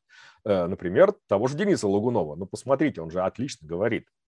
Великолепно. При этом он сам разработчик спутника, то есть он может сказать, я создал, ну, мы создали эту вакцину, мы за нее отвечаем, я вот знаю, что это так-то, так-то, мы сделали это то-то, то-то, вот такие-то есть, скажем, там недостатки, мы их решаем так-то. Вот он сейчас рассказал, что есть заготовленные специальный вариант под чистую дельту. Я, в принципе, об этом давно знаю, давно рассказываю, но вот сейчас он это как бы официально э, на видео заявил. И прочее. Почему нельзя использовать вот этого человека? Да, он же великолепно говорит, прекрасно, в принципе, сам по себе и оратор, и специалист. Почему у нас за это отвечают какие-то очень странные люди, которые вот только-только сейчас переоделись и стали выступать за э, вакцинацию. А, скажем, год назад рассказывали о том, что вирус не опасен совершенно, маски носить не надо, э, вакцина, да ладно, зачем, оно не страшнее гриппа и прочие-прочие вещи. Плюс, э, естественно, не очень понятна позиция властей, то есть государства самого по себе. У нас все-таки угроза национальной безопасности, как оно на самом деле есть, или все-таки у нас э, там добровольная вакцинация, а можно делать, можно не делать, маски можно носить, э, вернее, нужно носить, но контроля нет и прочие вещи. Вот эти вот метания туда-сюда, они, как вы понимаете, тоже доверие к ситуации не добавляют совершенно. Плюс гигантское количество врачей-антипрививочников, которые не только там аккуратненько у себя на рабочих местах, да, там втихаря из-под полы рассказывают о том, что не надо прививаться, но вы, все, вы все-таки сходите и сделаете, да. Нет, они вылезли на броневики и немедленно стали вещать в мир. И, конечно же, во всех соцсетях, э, там, в инстаграмах, всяких ватсапах и прочее, прочее, их очень радостно подхватили. Вот, врачи сказали правду, значит, нужно это, именно эту информацию распространять, а не ту, которую нам впаривают вот там с экрана телевизора или с YouTube или из еще каких-нибудь странных точек. В общем, э, по всем направлениям, куда ни ткнись, везде засады, везде провалы, везде неучтенные подводные камни, везде еще что-нибудь. То есть есть некоторые отдельные единичные удачные находки. Ну вот вы, э, может быть, уже видели, э, не знаю, э, скорее всего видели ролик спутника, сделанный.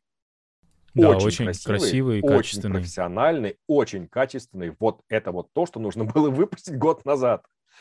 Потом какие еще удачные вещи. Ну вот, скажем, вот это открытое письмо буквально, который вот опять же на днях открытое да, письмо да, от врачей, от глав врачей э, регионов различных э, с призывом к антипрививочникам, пожалуйста, давайте, мы не против, приходите, мы вам покажем все, как оно есть на самом деле. Антипрививочники немедленно все раскрылись, вот прям в такой красе, что сиди и записывай, только успевает челюсть с пола поднимать, какие там отмазки придумывают. Э, это вот, это великолепно, то есть их, рас, ну как бы дали им раскрыться, реализоваться. Они во всей красе себя изобразили. Пожалуйста. Почему этого нельзя было сделать год назад? Опять же. И почему, опять же, да, то есть у нас нет вот этой опоры на научные данные. Они у нас, конечно, опять же, в небольшом количестве присутствуют, больше всего, конечно, по спутнику, само собой. Но, как ни глянешь, те же аргентинцы публикуются со скоростью пулемета, причем на наших вакцинах в том числе. Э, остальные, то есть есть публикационная активность очень высокая.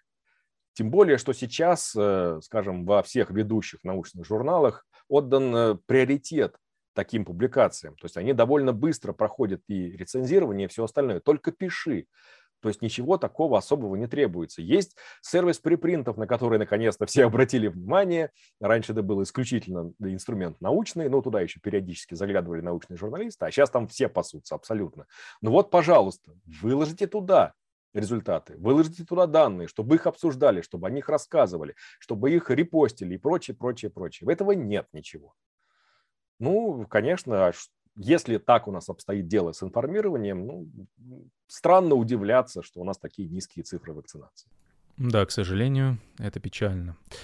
А, давайте следующий, наверное, вопросик э, по поводу Гиена-Барре э, синдрома. Вот пошла сейчас опять, э, ну, публикации начались, в том числе и в средствах массовой информации, не только, скажем так, от антиваксеров или еще кого-то, но, собственно, проблема опять же, имеется, да, но вопрос uh-huh. в том, как интерпретировать подобные новости, чтобы не стать жертвой э, обмана, скажем так, со стороны антиваксеров? Ну, смотрите, тут все довольно просто. Нужно понимать, что тот же синдром Гена Барре – это вполне себе обычная и характерная для многих вирусных заболеваний патология. Начнем с вирусных заболеваний, потому что чаще всего встречается как раз в этой ситуации. И, скажем, на ковиде Гиен Барре встречается очень часто. И там он как бы очень четко в причинно-следственной связи находится. Вот, пожалуйста, ковид, вот, пожалуйста, прошло там буквально там дней 7-10, вот вам аутоиммунное поражение нервов, вот вам аутоиммунная полинейропатия, чем и является синдром Гиена-Барре, и вот вам характерная патология. Да, то есть сначала онемение, покалывание в мышцах, сначала ног, потом рук, потом снижение э, силы мышц э, и в ногах, и в руках, э, и прочее, прочее. То есть вот такая прогрессирующая вещь. К сожалению, иногда это перекидывается на дыхательную мускулатуру, в том числе требует ИВЛ, но это все-таки существенно реже встречается, чем обычное течение. То есть важно понимать, это острая патология и преходящая. То есть она уйдет и все, больше как бы от нее ничего не останется. А такая вещь чисто теоретически может возникать и после вакцинации. Но это чисто теоретически. Почему? Потому что те случаи гена Барре, которые возникают в популяции, нужно изучать. После вакцины не означает вследствие вакцины. Это важно, да, потому что, ну, в конце концов, если человек попал под машину через 5 лет после того, как ему ввели вакцину, вакцина здесь ни при чем. И вроде бы это очевидно. А если у него развился синдром гена Барре, то это почему-то прям очень четко связано с вакциной, без каких-либо вариантов.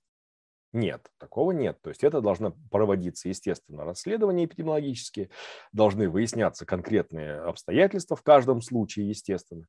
И все, что у нас на сегодня имеется, это все доказательства случая классов Б, что называется, Б1, если быть точнее, по классификации ВОЗ. То есть это вещь, которая не доказана причинно-следственно с э, вакциной, но вероятно. То есть нам нужно отмести эту вероятность.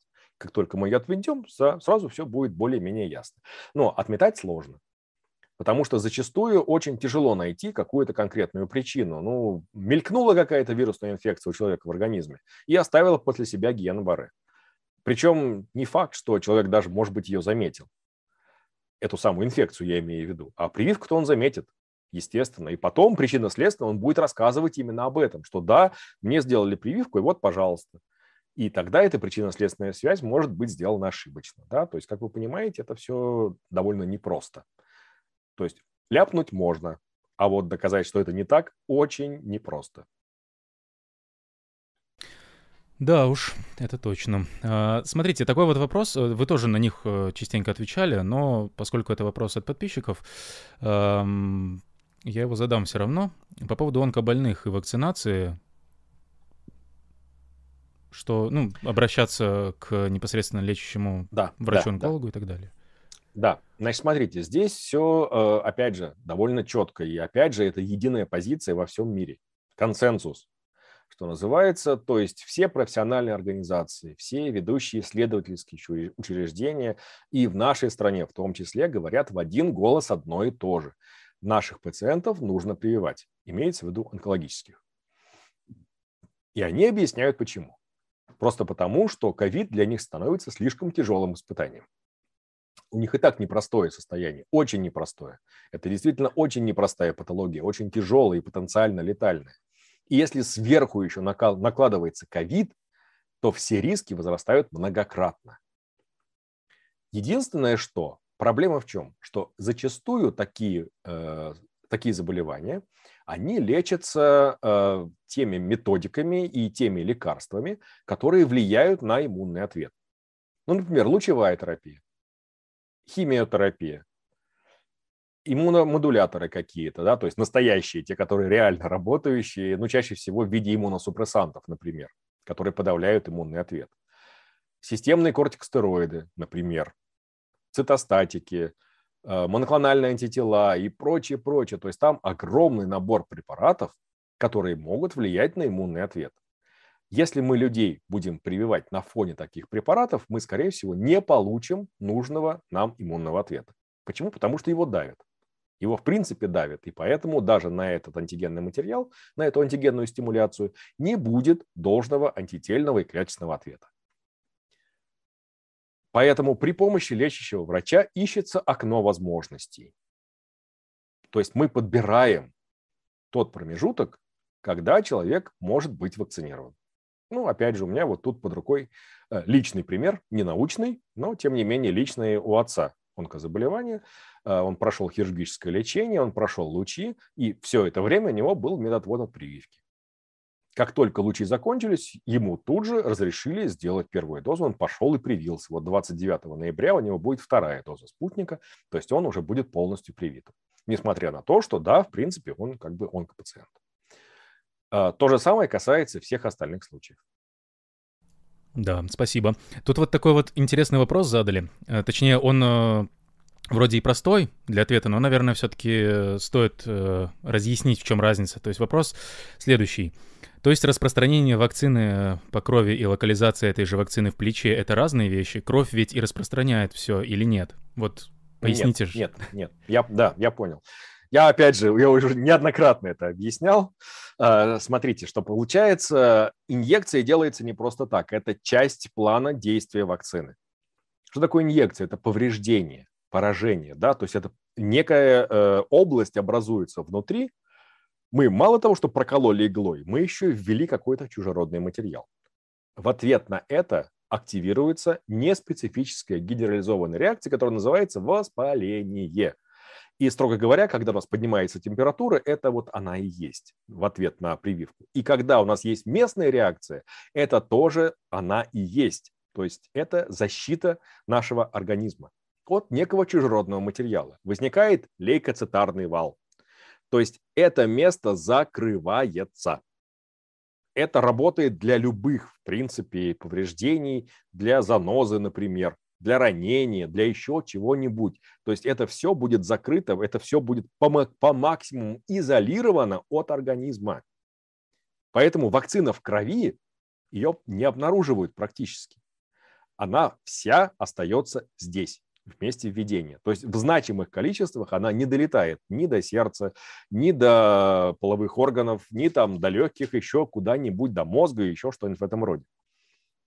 Если что-то и обнаруживают, то только конформированный, то есть немножко изменившийся S-белок. И опять же, только потому, что у нас есть невероятно чувствительная аппаратура. Скажем, мы сейчас можем находить уран в молоке. Это не означает, что молоко радиоактивное, это означает, что у нас невероятно чувствительная аппаратура. То же самое. Есть невероятно чувствительные методики по поиску белков. Мы можем найти этот самый S-белок, изменившийся, с изменившейся конформацией. То есть что это означает? Что он выскочил из клетки. Он вышел из клетки. Он был там синтезирован в этой клетке, он из нее вышел. И значит, на него среагировал иммунитет, то есть клетка была разрушена, как он еще оказался в системном кровотоке. То есть это, наоборот, свидетельство того, что вакцина сработала. Но, повторюсь, их крайне очень мало. Там что-то на уровне порога чувствительности вот этой методики. А все остальное, вся остальная вот эта трагедия по э, обучению иммунитета, она проходит внутри лейкоцитарного вала. Так задумано. А некоторые вакцины даже специально содержат адъюванты. Что это такое? Это некое раздражающее вещество, например, гидроксид алюминия. Зачем? именно для того, чтобы привлечь сюда иммунные клетки к месту введения вакцины, чтобы они быстрее сюда собрались, быстрее все это закрыли и быстрее начали разбирать антигенный материал. Вот исключительно так. То есть нет, в системный кровоток вакцина не попадает. По крайней мере, в значимых, в клинически значимых количествах. Спасибо. А такой вот еще вопрос. Э, например, у человека после первой или после второй, неважно, дозы спутника, поднимается температура, ну, там, пределах разумного, да, скажем так, до 38. Угу. А, да. Стоит ли э, ее как-то сразу сбивать или дать иммунитету поработать при повышенной температуре, поскольку это может как-то сказываться, может, на эффективности формирования иммунного ответа. Вот, и угу. я слышал, э, что правда ли, что если, ну, температуру стоит сбивать в том случае, если она тяжело переносится. Если она мешает. Да, ну, да. собственно, да. Да. Именно так и есть. То есть это, еще раз, это нормальная реакция. И мало того, это иммунная реакция. То есть температуру поднимает не возбудитель. Температуру поднимает наш с вами иммунитет. Ну, там очень такая сложная цепочка на самом деле. У нас есть центр терморегуляции в гипоталамусе, и туда прилетает простагландин Е2, например. А, и в ответ на вот этот простагландин мы в том числе умеем поднимать температуру. То есть мы смещаем. У нас там есть такая установочная точка, там как термостат и там установлен 36,6. Прилетает простагландин Е2, например, устанавливает точку 38. Организм считает, что мы замерзаем и начинает немедленно вырабатывать огромное количество тепла. Поэтому нас сначала бьет озноб. Нам, нам, нам холодно, Хотя на самом деле, конечно, нам не холодно, но организм так считает, поскольку сместилась установочная точка. И мы до этой температуры будем э, догонять человека, да, то есть быстро-быстро вырабатывать дрожательным термогенезом, в том числе, в первую очередь, ну, самый доступный, да, то есть мы просто вот дрожь нас бьет, озноб тот самый. Потом, когда мы доберемся до этой точки, мы будем ее поддерживать. И вот тут озноб прекратится, начнется жар потому что, да, действительно, у нас уже довольно много этой самой э, энергии накопилось, и ее нужно как-то сбрасывать. Мы ее сбрасываем как? Самый, опять же, распространенный, один из самых распространенных вариантов – это пот, а второй – это радиация. То есть мы расширяем сосуды подкожные, и за счет излучения инфракрасного мы сбрасываем излишнее тепло в атмосферу. Вот так у нас сначала озноб, потом жар. Да? То есть это все довольно очень просто объясняется.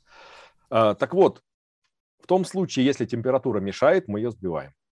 В том случае, если она нам не мешает, мы ее не трогаем. То есть нет такого, что обязательно сбивать. Вот у вас 37,8, но вы себя нормально чувствуете. Можно лечь спать, к утру от нее практически ничего не останется. Это не инфекционный процесс, важно понимать. То есть это имитация болезни. Только так.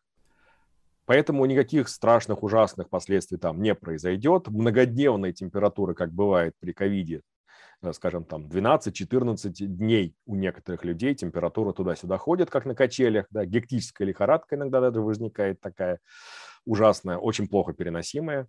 И жаропонижающие практически не действуют на некоторых стадиях, э, а здесь они, во-первых, они отлично срабатывают, потому что у нас тут нет возбудителя, нет инфекции. А во-вторых, э, сама по себе температура переносится все-таки полегче. Конечно, если она уходит к 39, ну да, ее нужно сбивать, потому что это уже перебор. Но если она где-то в районе субфибрильной там плавает, ну, опять же, можно не трогать, это ненадолго. Спасибо. Я на всякий случай поясню для э, интересных граждан, которые могут всячески интерпретировать э, сказанное вами вы сказали радиация, это не гамма-излучение, да, то есть не ионизирующее излучение, а это общий термин, да, передача да. излучения, в данном случае инфракрасного, то есть тепла. Инфракрасное. Да, это а то потом будут заголовки, что Водовозов сказал, что вакцина приводит к радиации. Вспомните, как называется батарея на самом деле. Радиатор центрального отопления. Почему радиатор? Потому что он занимается Излучает тепло, да. Именно так. А, так, ну это так, полуюмор такой. А, значит, и э, следом вопрос, то есть мы сказали, что температура это нормально, а вот у человека вопрос такой, если, ну вот он молодой, не пожилой, например, да, и у него иммунитет уже не угасает, а он молодой, и у него ни на первую, ни на вторую температуры, ну, нет. И стоит ли напрягаться, то есть, э, или это тоже нет, нормально? Не стоит. Не стоит, это нормально, еще раз. А, нет такого, что если у вас э, высокая температура, то это значит все хорошо, это прекрасный иммунный ответ, все выработалось и прочее, прочее. Или если у вас нет, это плохо. Нет такого. То есть такого нет. Это как бы немножечко разные вещи. Одно дело работа, и другое дело спецэффекты. То есть иногда у иммунитета еще хватает силы на спецэффекты. Тогда он их изображает. Мы получаем с вами какие-нибудь реакции на эту самую вакцину. Ну, опять же, личный ненаучный пример в виде меня. Во мне 32 прививки на сегодня. Поскольку я бывший военный, то в нас кололи вообще все, вообще абсолютно все. Там и против ботулотоксинов есть, и против чумы, и против прочего-прочего. Э, всякое, в общем, бывало за жизнь. А, так вот, абсолютно все прививки в своей жизни я переносил абсолютно одинаково, то есть никак. реакции никакой. Что в 17 лет, да, когда я на первом курсе был в военно-медицинской академии, что вот в 50 лет сейчас. Никаких реакций. Это не означает, что у меня нет иммунного ответа. Это означает, что просто мой иммунитет конкретно так реагирует на обучающий материал. Вот и все. Вот прислали еще вопрос, э, не знаю, о чем речь, но про самоликвидацию в Японии вируса. Что, что имеется в а, виду? А, тут пока не очень понятно, что это. Я, да, э, это я тоже читал, что якобы в Японии все закончилось, и вот эта дельта там у них самоубилась. То есть она зашла в какой-то эволюционный тупик, и на этом как бы все все прекрасно, все замечательно, давайте будем делать как японцы, то есть не будем прививаться, не будем больше ничего делать, дождемся, пока дельта сам убьется. Но там еще эту информацию надо изучать, не очень понятно, что там на самом деле и есть ли какие-то основания под этими утверждениями. А то у нас тут тоже вон рассказывали про ужас-ужас в Гибралтаре. А если разобраться, то никакого особого ужаса-ужаса там нет. Нам бы такую ситуацию, как у них, например. Ну и странно говорить про в контексте Японии, да, не прививаться, потому что у них там 78, по-моему, процентов Так привитых. вот именно, как вот бы, именно. Может быть, секрет в этом. А этот вопрос как бы Отчасти. опускают очень быстро, да, потому что некоторые до сих пор по привычке пеняют на Швецию, что вот смотрите, какие они молодцы, ничего не делают, а у них нет коронавируса. А когда, когда показываешь, сколько процентов у них привитого населения, про Швецию как-то очень быстро забывают. Да. А, смотрите, вот настойчиво спрашивают по поводу... Две одинаковые дозы спутника Light хуже, чем два компонента спутника V? И если да, то насколько? А, вы знаете, по-моему, такой вопрос не изучался. Мне mm-hmm. не встречалось в контексте исследований такое. То есть использование двух спутников э, Light вместо спутника V не предусмотрено в принципе потому что спутник Light сам по себе – это однодозовая вакцина. Он зарегистрирован как отдельный препарат. То есть это однодозовая вакцина с однодозовым режимом введения. Спутник Ви, соответственно, двухдозовая вакцина и вводится с интервалом в три недели. А, чисто теоретически, наверное, такое возможно. Но здесь как раз вступает э, в силу вот тот самый иммунитет на носитель. Потому что это аденовектор, он сделан из аденовируса, соответственно. Аденовирусами мы с вами болеем, и поэтому, когда мы вводим аденовектор в наш организм, то развивается иммунный ответ и на аденовектор в том числе. И об этом очень хорошо рассказывал Денис Лагунов. Однако, поскольку аденовирус для нас не является потенциально летальным, это не какая какая-то страшная ужасная инфекция, к нему развивается очень кратковременный иммунитет. 60 дней, примерно так. Через 60 дней ничего ровным счетом не остается. И на этом основана э, возможность ревакцинации после введения спутника. То есть нет к носителям, к его иммунитета уже через 60 дней. Но если мы будем делать, скажем, спутник Лайт и через три недели еще спутник Лайт, не исключено, что часть носителей будет перебита иммунитетом. Поэтому такой подход, наверное, и не оправдан. Именно поэтому в, э, в схеме спутника Ви используются два разных аденовектора, чтобы к ним не было иммунного ответа. Угу, спасибо. Но еще а... раз повторюсь, да, то есть э, в научных исследованиях этот вопрос не изучался. Это нерационально, не предусмотрено и, в принципе, не должно вот так использоваться. Ну, в этом и прелесть научного подхода, что если нет информации, то мы так и говорим, а не придумываем да. из головы. Конечно. Да. Значит, э, следующий вопрос по поводу сценария следующего. Вот есть у нас два сценария. Сначала человек переболел, а потом через полгода угу. привился. Или же сначала он был привит, не болев перед этим, ну, каким-то чудом, да, и э, после этого потом все-таки переболел как-то там, ну, легко, нелегко, не, неважно. Именно вот вопрос в последовательности, да, переболел, привился или привился, переболел. Меняется ли э, итоговый эффект иммунный, да, при перемене мест слагаемых, если это можно так назвать, и были ли какие-то исследования? Э, исследования в основном по первой части. То есть сначала переболел, потом привился, потому что привитых переболевших э, они стали появляться позже существенно. Да? То есть это проблема лета 2021 э, года, когда они массово стали появляться в разных странах, ну, в первую очередь в Израиле, конечно. А, и здесь я думаю, что эту информацию мы вот будем получать э, либо ближе к концу этого года, либо в начале следующего, потому что все-таки цикл научной статьи, он довольно длительный. Ее нужно, нужно провести исследование, начнем с того, а потом его нужно описать а потом его нужно или на сервисе припринтов опубликовать, или прям сразу рискнуть отдать в редакцию журнала. Это не быстро. То есть мы информацию получим вот, э, ну, в лучшем случае, да, через полгода. То есть вот где-то сейчас уже должны будем начинать получать. Но первые случаи, то есть когда человек переболел, а потом привился, они изуч- изучены, конечно, намного лучше. И здесь похоже, что э, этот иммунитет называется гибридным, и похоже, что он самый мощный из всех имеющихся. Почему? Потому что мы акцентируем и наш иммунитет на конкретном антигене, на одном конкретном антигене. То есть с остальными он уже более-менее познакомился, а тут мы ему говорим, что вот этот основной, на него нужны нейтрализующие антитела. И он действительно очень быстро, во-первых, запускается иммунная реакция, потому что все-таки клетки э, иммунной памяти, они остаются, и Б-клетки, и Т-клетки. И при повторном, э, при повторном заходе следующего антигена, да, вот S-белок, они активируются очень быстро и дают довольно мощный иммунный ответ. Как оно будет э, с обратной ситуацией, посмотрим. Пока что сказать сложно, и спекулировать на этой теме очень не хочется. Мне самому интересно, потому что я как раз такой человек. То есть я сначала привился, потом переболел. Э, посмотрим. То есть я вот через некоторое время еще схожу, посмотрю, что у меня там по антителам, например, и начну копать в том числе дополнительную информацию как раз по этим случаям. Я надеюсь, что она к этому времени уже появится. А, кстати, вот следом вопрос. Вы когда переболели, соответственно, недавно относительно, да. то у вас и, соответственно, не было вот этого вот мозгового тумана, да? То есть вы достаточно быстро был. смогли включиться был, был, был. в рабочий был. процесс. Да, то есть он был буквально два дня. Как я и сказал, на голову надели чугунок, и через пару дней его сняли. Но вот эти ощущения были, конечно, непередаваемые, и эта голова как абсолютно не своя. Иногда включался то, что называется вид от, вид от третьего лица. Э, такое ощущение, что не ты управляешь своим телом, а ты просто наблюдаешь за ним со стороны. Пугающе, надо сказать.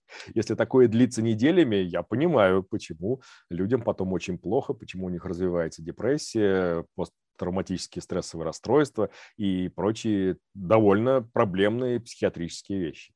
Да, поэтому если вы зарабатываете на жизни когнитивными функциями, да, высшей нервной да, деятельности, лучше то не болеть. Или так, болеть на фоне прививки. Да, но, скорее да. всего, эти люди, в принципе, привились сами. Им не нужно про это объяснять, но на всякий случай Надеюсь. стоит акцентировать, да. Надеюсь. А, смотрите, вопрос такой немножко шлейфом тянется, видимо, еще с э, периода, когда э, была ориентация на количество антител, от которых впоследствии угу. отказались.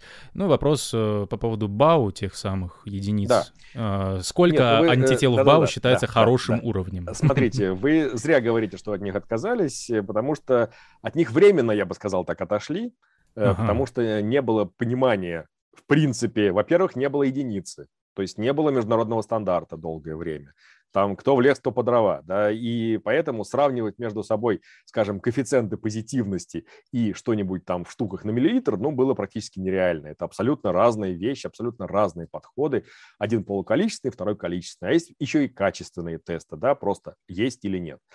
Поэтому, когда появились БАУ, да, это действительно э, заслуга Всемирной организации здравоохранения. Они сделали такой э, общемировой стандарт тогда, да, действительно, появились новые тест-системы. Вот EBOT-2, например, появился модернизированный диасарин, появились другие модернизированные системы именно под это дело. Появились таблицы пересчета, все остальное. И тогда в исследованиях стали уже мелькать сравнимые цифры. То есть мы можем эту информацию на сегодня собирать. И мы ее собираем.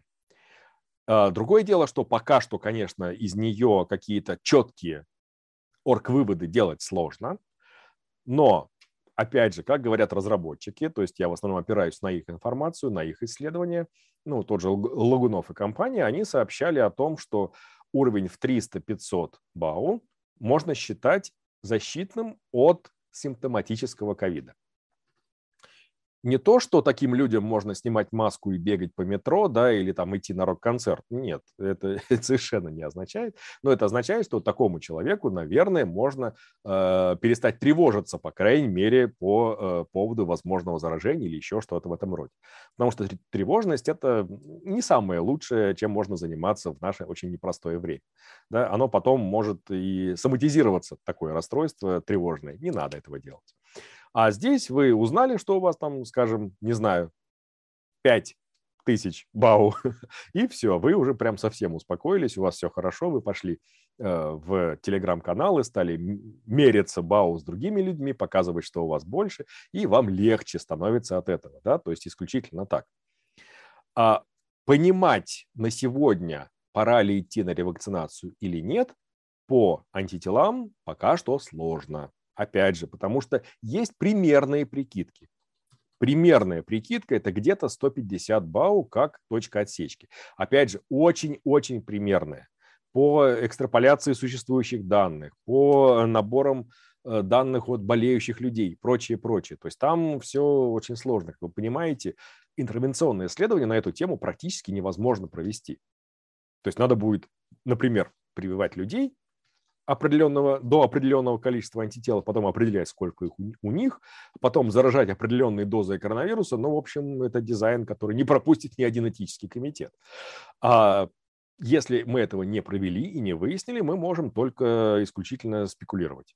Ну, примерные да, уровни – это примерно 150 этих самых БАУ, которые считаются, что вот если ниже, то прям плохо. А если выше, а лучше 300 или 500, вот тогда это еще более-менее приемлемо. То есть вот сейчас мы получили хоть какие-нибудь ориентиры. А до этого, да, действительно, толку от этого никакого не было. Но еще один важный момент. Дело в том, что а, на сегодня та же ревакцинация, например, и вакцинация переболевших, она имеет не только медицинский аспект, но и бюрократический.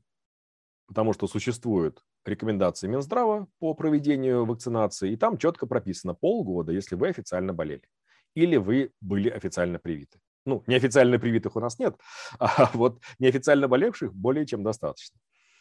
Что быть, как быть им, вот неофициально болевшим? Опять же, по всей информации, которая на сегодня есть, им примерно через два месяца уже можно идти на вакцинацию. Ничего страшного не произойдет. Но зато, да, действительно, иммунитет получит э, дополнительный материал для обучения, он будет акцентирован, и он созреет в нужном направлении, то есть как раз сформировав те самые нейтрализующие антитела против конкретно С-белка. Так что, да, у нас э, наука движется вперед, мы постепенно получаем некоторые цифры, некоторые предикторы. Я не исключаю, что со временем вот эти анализы по БАУ, да, они станут в том числе ориентиром и для ревакцинации, и для прочих э, орг-выводов, для всего остального, тем более, что лаборатории уже умеют измерять и, как я сказал, качество антител, то есть их видность, и указывая это в процентах. Скажем, мне приходилось видеть анализ, сейчас а, я, чтобы не соврать, там было 4100 БАУ и овидность 85%. То есть это вот прям здорово. Это прям очень качественные антитела. Прям замечательно. Их, во-первых, много, а во-вторых, у них э, мощность, скажем так, то есть качество, связанное с, с антигеном, довольно высокое. Но еще mm-hmm. раз, да, нужно накопить большое количество данных, чтобы мы по ним могли делать какие-то уже конкретные орг-выводы. Ну, то есть получается, что пока, значит, для переболевших официально, ну, то есть э, сдавших анализ, да, и зарегистрировавших угу. свою болезнь, это полгода консенсусный да. такой пока период. Он может измениться да. в будущем, да, там год, например. Может, может, может. А, и для э, ревакцинации, соответственно, тоже полгода пока тоже что. полгода, да. да. Не раньше. Раньше для вас неофициально не переболевших два месяца, и, в принципе, достаточно. Да. Вот странный вопрос прошу прощения. Странный вопрос задают э, по поводу отмены антибиотиков при лечении ковида. Это что-то из фейков или... А это, скорее всего, о том, что отказались от антибиотиков, от массового применения антибиотиков. Это правильно. Э, в протоколе лечения ковида имеется в виду сути, в вопросе. Да, что мы, по сути, потеряли азитромицин и левофлоксацин. Мы их потеряли надолго, потому что их настолько массово использовали, считайте, каждый ковидный больной, он получал эти антибиотики. Либо в стационаре ему кололи, либо ему выписывали э, в амбулаторном режиме. И это далеко не всегда было оправдано. Опять же, по данным, которые у нас на сегодня есть, мы понимаем, что бактериальные осложнения при ковиде – это примерно 10% случаев. Вот тогда антибиотики нужны. Но у нас, извините, у нас есть очень четкие даже лабораторные показатели. Ну, скажем, про кальцитонин. Есть еще там несколько показателей, по которым мы четко определяем, что вот, пожалуйста, у нас присоединилась бактериальная инфекция. И то, что сейчас из, даже из российских рекомендаций убрали обязательное применение антибиотиков всем абсолютно, и вот про это написали, это прям достижение. Это прям здорово-здорово, потому что проблема резистентности флоры, это, она же объявлена ВОЗ одной из, одним из вызовов тысячелетия чуть ли, ну, не тысячелетия, конечно, но года уж точно. И в ближайшее время нам придется основательно потрудиться, поискав альтернативы антибиотикам существующим. А тут мы вот эти два антибиотика выбили, по сути. Они ведь не самые плохие были. Левофлоксацин был очень неплохим антибиотиком сам по себе. То есть его применяли и при пневмониях, и при многих других болезнях. А сейчас у нас его, считайте, нет, потому что к нему полиустойчивость, да, то есть и к азитромицину, и к левофлоксацину, и там еще кучки всего остального. Бактерии сейчас э, озлобились, я бы сказал так, и они сейчас гораздо более устойчивы к антибиотикам, чем это было в доковидную эпоху.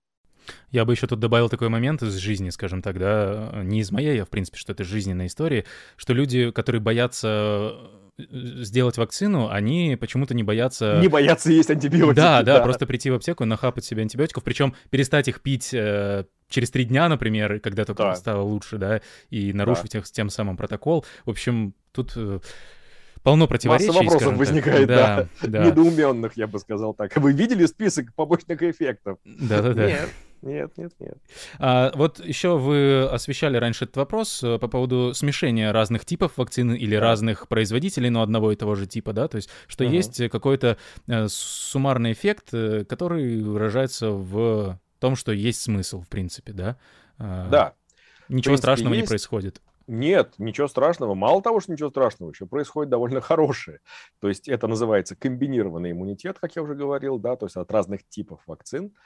И, похоже, это то, к чему нам нужно стремиться. Мы, наверное, в итоге к этому придем. Потому что сейчас начинают появляться, опять же, первые данные, потому что появляются такие люди. Э, и в нашей стране, например, они в том числе есть. Это те, кому по работе или ну, просто приспичило, нужно ездить в Европу, да, и они какими-то обходными путями, либо сейчас уже есть официальные пути, скажем, та же Италия признает спутник для въезда, вы можете приехать в Италию, ревакцинироваться там одной дозой, скажем, файзеровской вакцины. И вы получаете, соответственно, и европейский бегунок в том числе. И одновременно такие люди стали измерять уровни своих антител, и выяснилось, что они где-то там у верхней границы чувствительности теста. Я видел анализ 11400 БАУ, например, после комбинации двойной спутник, то есть спутник Ви, и потом одна доза Модерны. Вот я такие цифры в том числе видел. Да, хорошо. А есть там какой-то временной лак обязательный, например, спутником двойным привился, и, например, э, МРНКовой вакцины через сколько есть смысл прививаться, ну, в плане безопасности? В плане безопасности, в принципе, вы можете хоть и через неделю, там, через две, через три. То есть ничего ужасного, страшного не произойдет. А там другой есть немножечко критерий, это рациональность. То есть нам нужно для начала дать развиться иммунитету, вот именно который после вакцины «Спутник». Ну, дайте ему вот эти самые пять недель, да, но лучше два месяца от первой дозы. Два месяца от первой дозы, чтобы иммунитет обработал тот антигенный материал, который к нему поступил. И в следующий раз, через два месяца, вы его подчеркнете следующей вакциной, другой. Ну, если прям очень не терпится, если вот прям совсем-совсем надо – но, как показывает практика вот эта вся, и как свидетельствует в том числе исследования, довольно куцые пока что, их довольно мало на эту тему, но все-таки полугода даже, наверное, лучше. То есть это даже лучше, чем два месяца. То есть когда мы через полгода иммунитету заносим новый материал, уже новым носителем, то там ответ возникает просто великолепный. И, скорее всего, нужно придерживаться такой тактики. Если есть возможность разнести их по времени на полгода, лучше это сделать.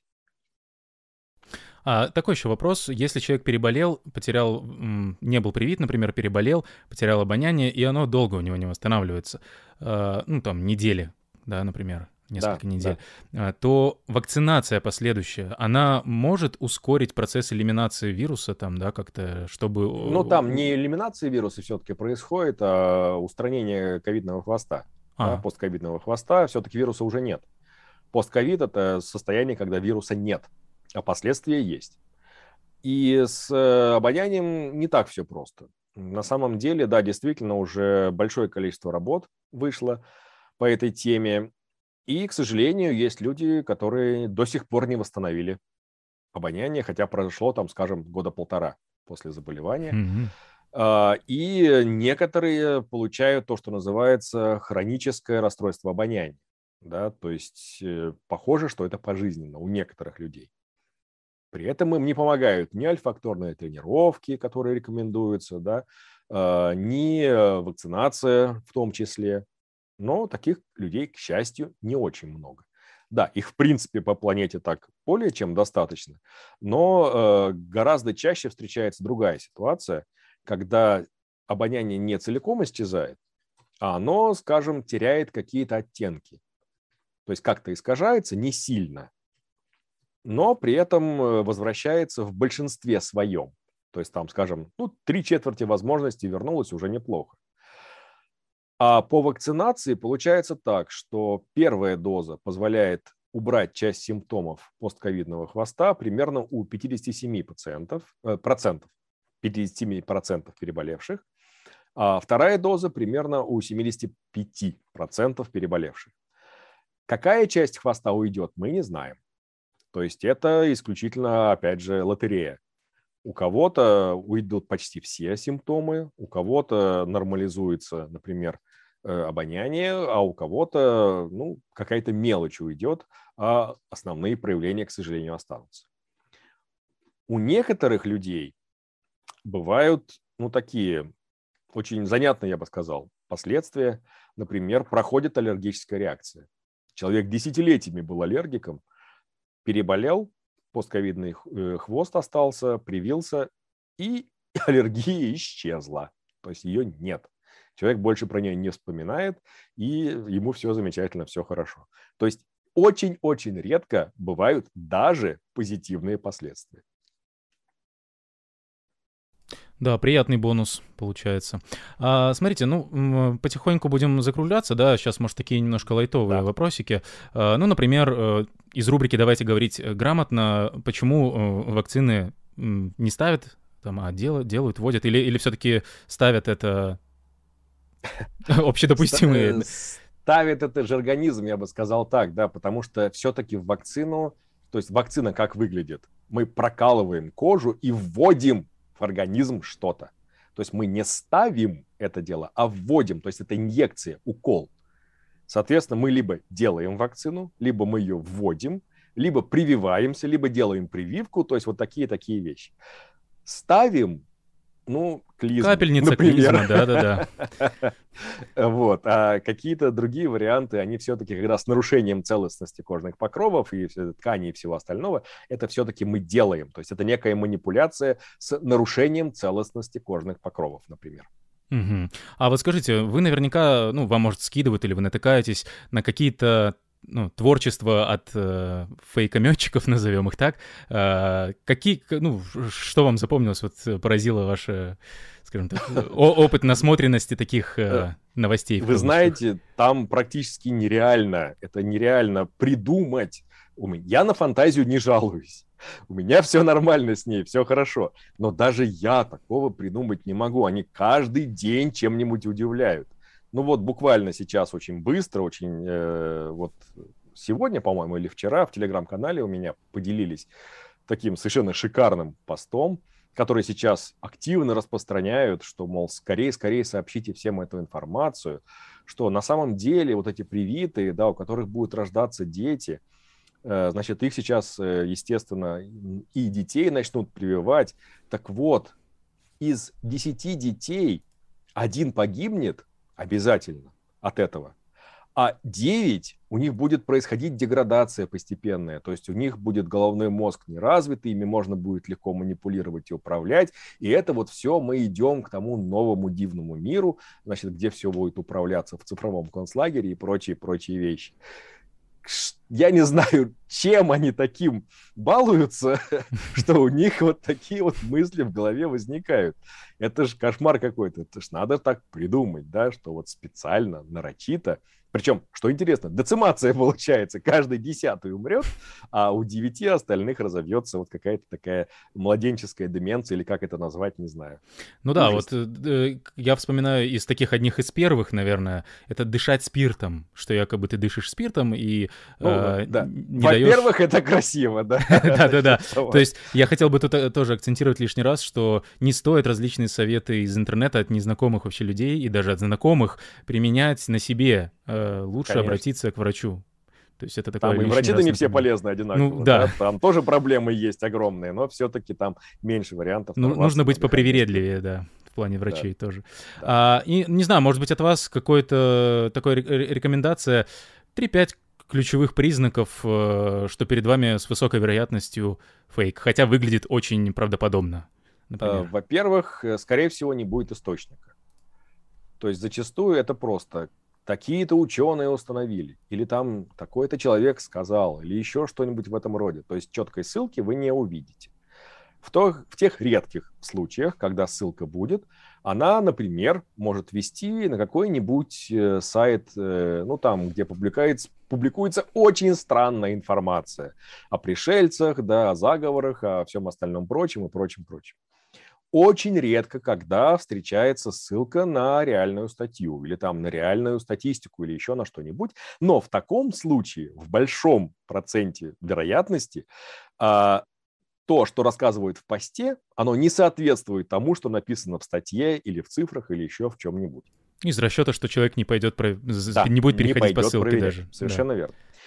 Следующее. Вас призывают к немедленным действиям вот э, там обязательно репост, срочный репост, быстро распространите, это нужно знать всем или еще что-нибудь в этом роде. То есть призыв к быстрому действию – это признак фейка, потому что ему, он живет за счет этого, как вирус, да, то есть это тоже такое вирусное распространение, они по своим правилам распространяются, вот вас побуждают к такому быстрому действию. А, следующее, когда мы говорим, э, это апелляция к авторитету. То есть это не ученые установили, да, это не в исследовании было найдено еще, а вот такой-то человек сказал. Там академик, непонятно чего, там, профессор, неважно тоже чего. Но вот он сказал, значит, так и есть. Апелляция к авторитету без каких-либо ссылок на научные исследования, на все остальное, это тоже один из признаков того, что вам пытаются втюхать какую-то, мягко говоря, протухшую информацию. Далее, а, апелляция к эмоциям это вот прям сплошь и рядом, да, что это будет действительно, будут выдавливать из вас слезу, будут выдавливать э, сожаление или вызывать гнев или еще что-нибудь. То есть все, что там направлено, оно направлено именно на разжигание эмоций. То есть чтобы вы действовали миндалевидным телом головного мозга, а не префронтальной корой если так вот говорить. А, ну и э, самое главное, да, если абсолютно однотипные сообщения очень быстро появляются в самых различных социальных сетях. Это тоже чаще всего вброс, причем целенаправленный, срежиссированный и, э, естественно, управляемый. И чаще всего в абсолютном и подавляющем большинстве случаев там не будет сообщения о том, что вакцина эффективна. Вот почему-то так получается. Вся, э, все, что приходится анализировать на эту тему, оно будет как раз обратное. Вот о децимации новорожденных или о чем-нибудь таком. А в целом, если, например, смотреть как бы глазами обывателя, да, э, по вашей оценке, ну, за все это время, что они э, строчат, произошла ли, ну, насколько усложнилась подача, там, эволюционировали они, то есть, э, насколько да. тяжелее стало да, распознавать да, да. Они эволюционировали, людям? и в этом смысле я рекомендую вот просто в полный рост лекции Александры Архиповой, это фольклорист, социальный антрополог, а, и в том числе ее работа, она вот в пандемию посвящена как раз и сбору такой информации, и ее анализу. А, на сайте N плюс 1 я думаю, что вы знаете такой ресурс Конечно. научно-популярный, да. А на нем как раз есть э, специальный раздел по э, мифам, слухам и фейкам о коронавирусе. Как раз Александра в том числе его ведет. Она один из участников э, вот этого проекта. Там они собирали информацию, проанализировали, то есть провели исследование более 7,5 миллионов репостов э, в русскоязычной части интернета именно. И вот на прошедшем буквально недавно «Ученые против мифов 16» Александра об этом рассказывала. Как только появится запись рекомендую посмотреть, потому что там много чего интересного. Как раз о том, как они изменялись. Да, действительно, они изменяются, они эволюционируют, они адаптируются очень быстро. То есть это, по сути, да, тоже как вирус. Это своеобразный вирус. Меня порадовало, что вот видео на УПМ, где вы выступали по поводу, чем грозит э, прививка, да, от э, ковида, там уже больше миллиона, почти миллион двести просмотров с апреля этого года. Да, Очень это неплохо. теперь самое популярное видео среди всех УПМ. Да, да. А, смотрите, еще буквально вот пару небольших вопросов. А, я понимаю, что уже вас нужно отпускать. А, смотрите, значит, э, вопрос такой. То есть э, хотел подытожить тему с антивакцинаторами. То есть, получается, на длительной перспективе все-таки они выдохлись, да, получается, по факту? Или еще рано Нет, радоваться? вы что? Они полны силы жизнерадостны. Нет, нет, нет. Я бы не стал расслабляться, потому что антивакцинационное движение появилось сразу, как только появилась вакцинация. То есть Нет, в 18 это понятно, веке. да. А, я, я именно в контексте ковида. Это... Нет, нет, нет. Это неизбежный спутник. Неизбежный спутник любой пандемии. А mm-hmm. тем более сейчас, когда имеется интернет, когда любой человек может объявить себя специалистом и на любой площадке начать немедленно вещать на миллиардную аудиторию. Mm-hmm. То есть э, рано радоваться, все равно все да. прививаемся. Нет, нет, нет. А, хорошо. И вот такой вот вопрос. У нас, я так понимаю, в России есть семь производственных площадок спутника. Ну, или что-то около того. Ну, вообще, в принципе, их 9, ну ладно. А, 9 уже даже. Э, и, в принципе, мощностей, да, которые они выдают, э, если вот сейчас у нас а, активизируется народ и будет спрос еще больше, то нам не грозит э, никаких проблем с поставками, дефицитом Я и прочим. Я бы так не сказал. Нет, нет, нет. Это тоже, да, это непростой вопрос, потому что в мире, в принципе, никто из производителей с масштабированием производства не справился. Никто своих обещаний не выполнил к сожалению. И поэтому дефицит вакцин, он довольно ощутим и за рубежом, и здесь у нас в том числе. Поэтому пока что мы можем сказать, что две наших основных вакцины – это Спутник V и Спутник Лайт. И я не исключаю, что на Спутник Лайт могут перейти в случае повышенного спроса. Да, потому что у нас есть проблема с производством второго компонента спутника до сих пор она до сих пор не решена в том масштабе, в котором должна была бы быть решена. Ну, там есть как бы свои особенности, да, ну, вирус такой капризный попался, невероятно. Сам носитель имеется в виду. А, но зато неплохо растет первый. Соответственно, 26 вид, 26 тип, прошу прощения, то есть как раз первая половина спутника V или спутник Лайт, специально зарегистрированный отдельно по этой причине. Спутник Лайт поэтому появился. А, его я не исключаю, что могут пустить и на первичную э, вакцинацию в том числе. Но да. пока, пока, пока что предложение превышает спрос. То есть, по крайней получается... мере, в нашей стране. И это получается, что э, производители того же спутника даже перед иностранными э, заказчиками не выполнили, да, своих э, обязательств, получается? Нет, это касается, еще раз говорю, всех абсолютно остальных mm-hmm. производителей э, в отношении других стран и всего остального. Там все довольно скромнее стало по сравнению с прогнозами и с обещаниями и со всеми прочими вещами. И именно поэтому сейчас действуют следующим образом, то есть запускают производственные площадки в других странах. Да, Не продают туда угу. вакцину, а там ставят производство. Сертифицируют Аргентина... как бы, да, для производства да, там. Совершенно верно. То есть Аргентина, скажем, уже свой спутник производит. Иран, Они, по-моему, по-моему там более полутора миллион доз наштамповали. Угу. А, Вьетнам поставил несколько производственных линий у себя, в том числе кубинскую Абдалу они делают. Индия, ну, это как бы у нас мировой центр производства вакцин. Э, то же самое, они производят самые различные варианты. И я думаю, что к этому будет сводиться, что мы, скорее всего, будем ставить какие-то производственные линии, например, или вот лицензировать эти процессы, как сейчас, э, ну, опять же, идут такие кулуарные пока что переговоры с Германией по поводу производства спутника на их территории. Mm. А я слышал, что у Индии тоже зарезервировали мощности нескольких заводов для производства У Индии зарезервировали, спутника. но там похоже, что спутник э, немножко не зайдет. Oh. А, у них там масса своих вакцин. Да, на всякий случай зарезервировали, это правда, действительно. Но это для Было производства так... вовне, я так понимаю. То есть, да, э... естественно. Потом в Корее у нас был какой-то опыт по производству, еще в других странах. Ну, в общем, есть. То есть действует именно так. Не производят у себя и раз развозят, оставят на месте. Угу. Это существенно облегчает логистику и выполнение контрактных обязательств и всего остального. А, и таким образом мы как бы и повышаем имидж в том числе. То есть это гораздо лучше, когда предоставляют технологию. То есть, по большому счету, нам не особо нужно какое-то признание кого-то там, если а, все равно по а, факту знаете, люди... нужно. Нет, нам нужно, нам желательно, конечно, официальная регистрация в Евросоюзе. Угу. Вот с ВОЗ, ну, тут сложно сказать, да, ну, это какие могут быть последствия? Ну да, есть некоторые страны, которые, скажем, разрешают въезжать на свою территорию людям, которые привиты вакцинами, признанными ВОЗ, любыми, но их очень мало. Угу. Из наиболее привлекательных, пожалуй, Швеция. Пожалуйста, вот если ты привился спутником и спутник признан ВОЗ, кстати, его признают, я думаю, до конца года. Скорее всего, так будет. А, то э, это, пожалуйста, то есть тебе это разрешено. Но это не дает тебе европейский сертификат на сегодня. А это было бы очень неплохо, да, потому что нам нужно взаимное признание вакцин для того, чтобы перемещаться по миру, это первое. И второе, нам нужна комбинаторика. Нам нужно сочетать между собой наиболее удачные разработки. Скажем, спутник с Модерной или спутник с Pfizer вся вот эта информация, которая получена людьми, которые обходными путями привились, она показывает, что это топ просто. Это лучший из иммунитетов, который вообще можно в мире приобрести на сегодня.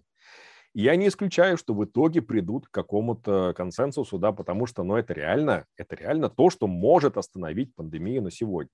Потому что такие уровни антител, которые не пробьет, я так надеюсь, никакой из вариантов коронавируса. А вот вы сделали прогноз небольшой, да, по поводу того, что, возможно, признают до конца года в Евросоюзе да. спутник. А что по поводу, вот можете сказать... Это не в Евросоюзе, нет, нет, нет, это ВОЗ. А, Я а, говорил ВОЗ. о ВОЗ. Пардон, о пардон. Да, Потому но... что сейчас они, они вот сейчас буквально на днях должны приехать в нашу страну на повторный осмотр э, Уфимск, у, Уфимской площадки, потому что претензии были к ней. Угу. Э, в подавляющем большинстве случаев там стояла Карбоновый след. Ecological, да. да, то есть экологические проблемы, экологический мониторинг, э, там, да, да, углеродный след, там и прочие-прочие вещи. Но и там э, были, то есть они высказывали опасения, там concerns у них были. Uh-huh, то есть не uh-huh. то, что они нашли недостатки, а у них были... Формальные э, поводы. Ну да, то есть вот мы подозреваем, а вдруг, а вдруг, а вдруг что-нибудь не так. Вот ко всем остальным производствам таких претензий не было, это важно. К вакцине производств, э, претензий не было. Еще там к чему-то претензий не было. То есть высказывались именно некоторые опасения по одному единственному производству, которое локализовано в Уфе на заводах Фарбстандарт. И вот вопрос про прогноз. Как вы думаете, э, под конец э, иммунизации населения спутником, да, то есть когда останется уже небольшой процент невакцинированных, ну, если такое произойдет, будем надеяться. Нет, у нас такого не будет. Ну, разрешат ли э, в какой-то момент иностранные вакцины? Я Или... очень надеюсь, я очень надеюсь, но, как вы понимаете, здесь вопрос-то политический. Угу. А, и самое главное, что есть организационные моменты, как это делается. То есть нет такого, что мы говорим, мы признали Pfizer. Такого не бывает. Производитель приходит в наш регуляторный орган с набором документов и говорит, я хочу у вас продаваться. Именно так. Выдайте мне маркетинговое разрешение, зарегистрируйте мой препарат, дайте мне регистрационное удостоверение. Пожалуйста. Вот так это работает. Но сами они такого, еще не приходили вот к нам, взяли... да, за, то, за тем, чтобы получить? У нас AstraZeneca собирается э, приносить такой пакет документов, и у нас уже лежит очень давно пакет документов китайской конфедерации. Только что хотел спросить Его... про Китай, да. Да, да. Это их локализовали Петровакс, наши mm-hmm. питерские, еще в прошлом году. Вот до сих пор этот пакет лежит. Но там вопрос еще раз политический, который упирается, как обычно, в экономический аспект, то есть в деньги. А вот э, в этом самом... Господи, где, где, где? А, в... Секунду потерял. У меня тут было заготовлено. А, в Сингапуре у нас э, новость была о том, что непривитые, попавшие э, на госпитализацию, будут оплачивать, собственно, лечение из своего кармана, а не за счет государства. Как вы думаете, у нас что-то подобное могут ввести, как Нет, один из кнутов? Не-не-не, у нас до такого не дойдут. Ну, у нас УМС угу. все-таки.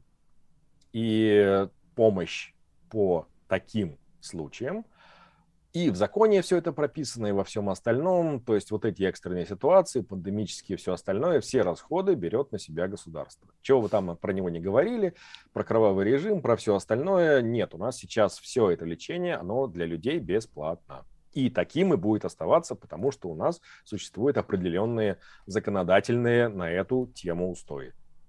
Угу.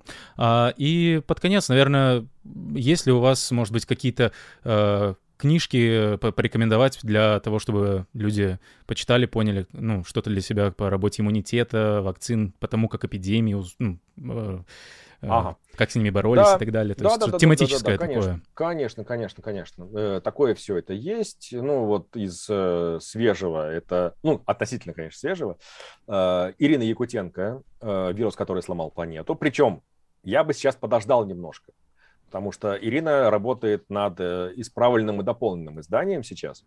И вот когда она его закончит, добавит туда главы про э, полевую эффективность вакцин, про разработку лекарств, про все остальное, э, вот, наверное, тогда можно будет взять эту книгу и почитать именно как базовый курс вот по всему, о чем рассказал э, наш замечательный ведущий. Ну, наверное, кроме иммунитета, потому что иммунитет там все-таки потроган так, осторожненько. А по поводу иммунитета я бы рекомендовал книжку Екатерины Умниковой.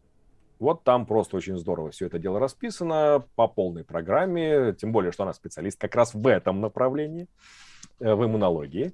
А, можно поискать ее лекции, они есть. Мы в том числе читали парную лекцию в Санкт-Петербурге, в библиотеке Охта-8. Э, Екатерина как раз рассказывала про иммунитет. А я рассказывал про смерть. Ну, в общем так, довольно близкие темы между собой. А, что еще? Можно почитать э, Соня Шах «Пандемия». А, тоже замечательная научная журналистка, э, правда, не отечественная, да, то есть это тоже как бы зарубежная переводная, переводная литература, а, но там все очень здорово расписано. Мне прям очень понравилось, очень бодренько так все это указано. Что еще? Это замечательная книга... Ой, все. Э, ой, а я могу вас Сейчас. спросить, э, например, э, вот Дэниел М. Дэвис «Невероятный иммунитет» стоит ли рекомендовать? Да, да, да, да, да. Я вот буквально только что его прочитал. Ага, я просто, да, а... вот его периодически рекомендую, когда спрашивают, и а, решил он, уточнить, э, стоит ли. Знаете как, это очень интересная, я бы сказал, книга. Там не столько про иммунитет, сколько, Фармакология, опять же, да. то есть там подход такой, понимаете, американский. То есть ну, через да, истории. Да, да, да, да, да. Через истории. Вот это, конечно, с одной стороны бесит неимоверно. Потому что ты хочешь конкретику, ты хочешь почитать это все узнать, а тебе рассказывают такой-то там Джон там и там mm-hmm. еще там пришел куда-то и, и ай, как это выбешивает. Но сама по себе книга изумительная. То есть это как сборник рассказов об иммунитете. Да, да. Просто здорово. А, значит, э, книга Дэвида Куамина называется «Зараза». Угу. Вот великолепный тоже перевод, и сам по себе спец великолепный Дэвид Куамен. А, он как раз специалист по э, вот этим э, проблемам формирования новых инфекций в животном мире и передачи их в человеческий. Вот у него все это очень здорово разжевано, как все это происходит и чего нам еще ожидать, то есть что нас может подстерегать там в конце пути. А, какие еще к нам придут э, возбудители. Ну, могут, по крайней мере, прийти. Вы не поверите, там очередь. Да, пандемия не, не, не последняя, скорее всего, да. Далеко не точно. последняя. Нет, скорее а, всего, нет. И последний, наверное, завершающий вопрос уже такой. А, вот mm. в той же Германии или прочих странах э, зарубежных там был такой подход, что начали прививать э, с группы риска, начиная с да, более старших да, возрастов. Да, да. У нас почему-то не было такого подхода. Вы не знаете, ну, и сейчас только начинают говорить о том, что обязательная вакцинация для старше 60-65 лет, что-то такое начинает проклевываться. То есть, если бы мы изначально пошли по такому же сценарию, э, то удалось ли бы нам снизить смертность в итоге, которую мы сейчас хапанули? Нет, нет, нет. Ну, мы же начинали с этого. Нас же говорили о том, что предпочтение будет отдаваться этим людям. У нас просто на прививочный пункт никто не пошел. Угу. Вы вспомните, когда у нас более-менее пошла такая ощутимая волна. Летом, Когда наверное. пригрозили, что не будут пускать на работу. Летом. Совершенно верно. А вот, кстати, вы ездили в отпуск, да? Ну, если можно про это да. говорить. Э, в э, господи, в Калининград. Калининград, да. И как, э, как вам там атмосфера? Я имею в виду, что много ли людей вообще было на улице и Людей было просто навалом. Было такое впечатление, что пол России туда выехало. Mm-hmm. И я там встретил такую массу знакомых, э, с которыми в Москве-то не каждый раз пересекаешься. Из разных регионов, совершенно из всего остального. Узнавали в море, например. Было даже такое. Э, но надо сказать, что, например, когда мы ездили на экскурсии на автобусах, то на входе требовали QR-коды. И маски, да? Ну, само собой, это само собой. И получается, что вот это вот э, еще такое брожение людей во время отпусков по всей России и в Турцию, и в Египет там мы ездили, непонятно почему, то есть, да, разрешали это все дело. И это все тоже дало свой в итоге суммарный эффект, скажем так, да, который и вылился вот в такую... По России пос... в меньшей степени. По России в меньшей степени все-таки mm-hmm. больше вот именно за рубеж, потому что когда мы смотрим, ну сейчас, скажем, там что-то около 60 подвариантов дельты. И в разных странах за счет того, что разные популяции, они более-менее обособлены, да, то есть у них как бы свои вот эти подварианты образуются. Угу. И внутри одной страны это не имеет значения особого. Ну, например, ну я понимаю, что, конечно, страна огромная, у нас плотность населения очень низкая. Поэтому в данном случае у нас как бы более-менее понятна ситуация, и мы вполне можем летать с соблюдением всех мер, скажем, из Москвы в Иркутск, да, или, или из Владивостока в Калининград. А, но если мы летим в другую страну, начинаются проблемы, потому что там мы пересекаемся с людьми из других стран в том числе.